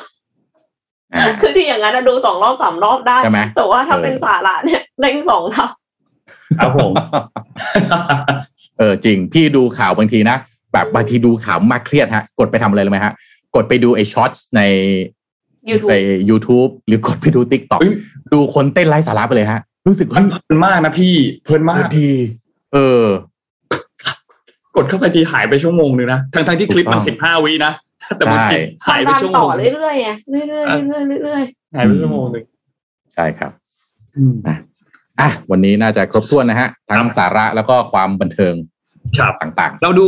ตัวเลขผู้ติดเชื้อกันนิดหนึ่งครับ ว่าอืมเป็นยังไงบ้างครับสถานการณ์วันที่ 14 มกราคมนะครับ ตัวเลขผู้ติดเชื้อเพิ่มเติม 8,158 นะครับ หายป่วยประมาณเกือบเกือบ4,000 นะครับทำให้ผู้ป่วยสะสมตอนนี้อยู่ที่ 85,000 แล้วนะครับ นับตั้งแต่วันที่ 1 มกราคมนะครับ แล้วก็รวมๆแล้วรักษาอยู่ตอนนี้คือประมาณ 75,000 นะครับ ก็สูงขึ้นเรื่อยๆ สูงขึ้นเรื่อยๆ นะครับ ตัวเลขผู้เสียชีวิตยังไม่ได้เพิ่มสูงขึ้นตามมากนักนะครับ ยังอยู่หลักสิบอยู่นะครับ แต่ก็ระมัดระวังตัวครับ ตอนนี้ข้อมูลที่ทางด้านของสบคออกมาบอกเนี่ยคือ mostly ส่วนใหญ่ของคนติดเชื้อเนี่ยจะติดเชื้อจากร้านอาหารที่เป็นกึ่งผับบาร์นะครับ ก็คืออาจจะมีขายแอลกอฮอล์บ้างนิดหน่อยนะครับ แล้วคนก็ไปนั่งดื่มแอลกอฮอล์มันก็มีความเสี่ยงมากขึ้นเพราะว่าคนเปิดหน้ากากกินอาหารดื่มแอลกอฮอล์แล้วก็อาจจะมีการใกล้ชิดกันนะครับ ก็ระมัดระวังตัวครับช่วงเวลาตอนนี้ครับ อืมเอ้นี่เรื่องเออเมื่อวานนี้นะฮะคุณผู้ฟังต้องรีบกดเข้าไปดูนะฮะเราประกาศรายชื่อคนได้รับการคัดเลือกไปดูไปอะไรฮะ MDR on stage แล้วอ๋อประกาศแล้วใช่ไหมฮะสี่สิบท่านประกาศแล้วเมื่อวานนี้ฮะๆมีสำรองด้วยห้าท่านค่ะ มีสำรองด้วยนะครับโอเคก็ก็ขอแสดงความยินดีกับพวกเราพวกเราเองฮะ reporter ที่จะมีโอกาสได้เจอทุก ๆ ท่านจริง ๆ แต่ว่าเลื่อนนะฮะขอ ก็เลื่อนไปเป็นวันที่เท่าไหร่นะนนท์เอาอีกทีเลื่อนไปเนี่ยนะครับ คืองานเดิมทีเราจะจัดวันที่ 31 มกราคม แต่ด้วยอืมสถานการณ์ของโควิด มันหนักหน่วงจริง ๆ เราก็เลยขออนุญาตสุด เลื่อนไปเป็นวันที่ 19 มีนาคม 19 มีนาคมนะ19มีนาคมเพราะฉะนั้นแต่ว่าวันแต่ว่าเวลายังเวลาเดิมก็คือบ่ายครึ่งถึงตอน5โมงครึ่งนะครับ แล้วก็อ่าสถานที่เป็นสถานที่เดิมนะครับ อ่างั้นก็เอ่อเอ่อดีใจฮะดีใจตัวเองดีใจฮะจะได้เจอนะครับครัก็บ40 ท่านอย่าให้พลาดนะครับเดี๋ยวบุ๊กวันลงตารางไว้เลยนะครับ เราจะได้เจอกันถึงตอนนั้นก็คาดว่าโควิดน่าจะซาแล้ว นี่คือเป็นการแทงหวยล่วงหน้าครับผม19 มีนาโควิดน่าจะ น่าจะน่าจะเรียกว่าอยู่ร่วมกันมันได้แล้วแล้วกันจะบอกว่ายุโควิดหายไปก็คิดว่าคงไม่หายไปแล้วล่ะ ทุกคนคงมีบูสเตอร์โดสกันแล้ว เพราะฉะนั้นก็ครับลุ้นคาดว่าค่ะเป็นอย่างนั้นอ่าส่วนเรื่องของการยืนยันสิทธิ์เนี่ยเดี๋ยวทีมงานเขาจะแจ้งอีกทีหนึ่งช่วงใกล้ๆนะครับ ว่าให้มายืนยันสิทธิ์กันนะครับ คนที่เป็นสำรองเองเนี่ยก็ก็เผื่อไว้ก่อน อาจจะมีบางท่านสละสิทธิ์เหมือนกันนะครับ ก็เผื่อไว้อาจจะได้ มาร่วม ถ้าหากว่ามีคนสละสิทธิ์ทีมงานอืมก็จะติดต่อไปลำดับที่หนึ่งถึงห้าเป็นลำดับแรกครับเลยนะครับคือคือายชื่ต้องเรียนคุณผู้ฟังอย่างนี้ฮะคุณเรียนคุณผู้ฟังทุกท่านอย่างนี้ จริง ๆ เราอยากจัดไลฟ์ให้คุณผู้ฟังมาทุกท่านนะฮะจริง ๆ ไอเดียแรกเนี่ยหลักเชิญมาทุกท่านฮะแต่พอมีโควิดฮะมันมาไม่ได้จริงมันมีข้อจำกัดค่ะๆถูกต้องเลยต้องเลยต้องรับจำนวนเท่านี้นะฮะไม่ใช่ว่าจะหยิ่งนะฮะเดี๋ยวคุณผู้ฟังบางท่านชื่อไม่มาโอ๊ยแบบโกรธเคืองกัน อย่าเพิ่งโกรธเคืองกันยังอยากให้ Follow ติดตามฟังเราในทุกๆช่องทางอยู่นะครับ แล้วก็เดี๋ยวถ้าเราหาวิธีปรับตัวอยู่ร่วมกับโควิดได้เนี่ยเดี๋ยวจัดกันเรื่อยๆนะฮะ MDR on stage เราได้เจอกันเรื่อยๆนะฮะอืมแต่คิดว่าทีมงานก็น่าจะมีการถ่ายวิดีโอถ่ายคลิปอะไรไว้ในวันนั้นวันนั้นด้วยอยู่แล้ว อาจจะมีการตัดไฮไลท์มาให้ทุก ๆ ท่านที่ไม่ได้มาได้เห็นอืมบรรยากาศของงานกันว่ามีอะไรเกิดขึ้นบ้างในงานนะครับครับ มาลุ้นกันฮะว่าระหว่างการเลือกตั้งใหญ่ระดับประเทศกับการจัด MDR on stage อะไรจะมาก่อนกันครับผม อันนี้ถ่ายไว้อันนี้ตรงคู่นี้คู่ขี้อาจจะเป็นผู้ว่าครับพี่โทมัสเออไม่ไม่อ่าผู้ว่ามันรู้แน่นอนแล้วไงผู้ว่ามันรู้แน่ๆใช่ไหมว่าไม่เกินกลางปีอ่าครับเอาอาจจะลุ้นผู้ว่าก็ได้ลุ้นผู้ว่ากรุงเทพผู้ว่าก็ได้ลุ้นผู้ว่า MDR ก่ on หรือ stage แฟนมิตรและก่อนและลุ้นการเมืองระดับประเทศว่าจะได้เลือกตั้งอะไรมาก่อนกันนะฮะเราคาดว่า MDR on stage มาก่อน อ่านแน่นอนคาดว่าอย่างนั้นนะครับโอเคอ่าโอเค วันนี้คิดว่าครบถ้วนแล้วนะครับ ขอบคุณสปอนเซอร์ขอบคุณ SCB นะครับ ผู้สนับสนุนแสนใจดีของเรานะครับ SCB อยู่กับเรามาอย่างยาวนานมากๆนะครับ ขอบคุณ SCB มากๆนะครับ และขอบคุณ Defante ครับ premium skincare for men ผิวหน้าดูดีหน้าดูเด็กใครก็เดาอายุไม่ถูกนะครับ ภายใต้แนวคิด Future Biotechnology for Men Skin นะครับ ตอนนี้สามารถหาซื้อได้แล้วนะครับ ทาง e-commerce ต่างๆ Shopee Lazada JD Central We Love Shopping แล้วก็เว็บไซต์โดยตรงของเขาก็คือ d e f a n t e 2 9 6 com นะครับ ก็ฝาก d e f a n t e ไปด้วยนะครับ เดี๋ยวไว้ยังไงเราจะนำ content เกี่ยวกับเรื่องของ skincare สำหรับผู้ชายมาฝากกันเรื่อยแน่นอนนะครับ และขอบคุณท่านผู้ฟังทุกๆท่านด้วยครับ อย่าลืมไปเช็ครายชื่อที่ได้มาเข้าร่วม fan meet ในวันที่ 19 มีนาคมกันด้วยนะครับ เราเลื่อนนะอย่าลืมนะครับ วันนี้เราสามคน ลาไปก่อนครับ แล้วพบกันใหม่อีกครั้งหนึ่งในวันจันทร์หน้าครับ สวัสดีครับ สวัสดีค่ะ Mission Daily Report start your day with news you need to know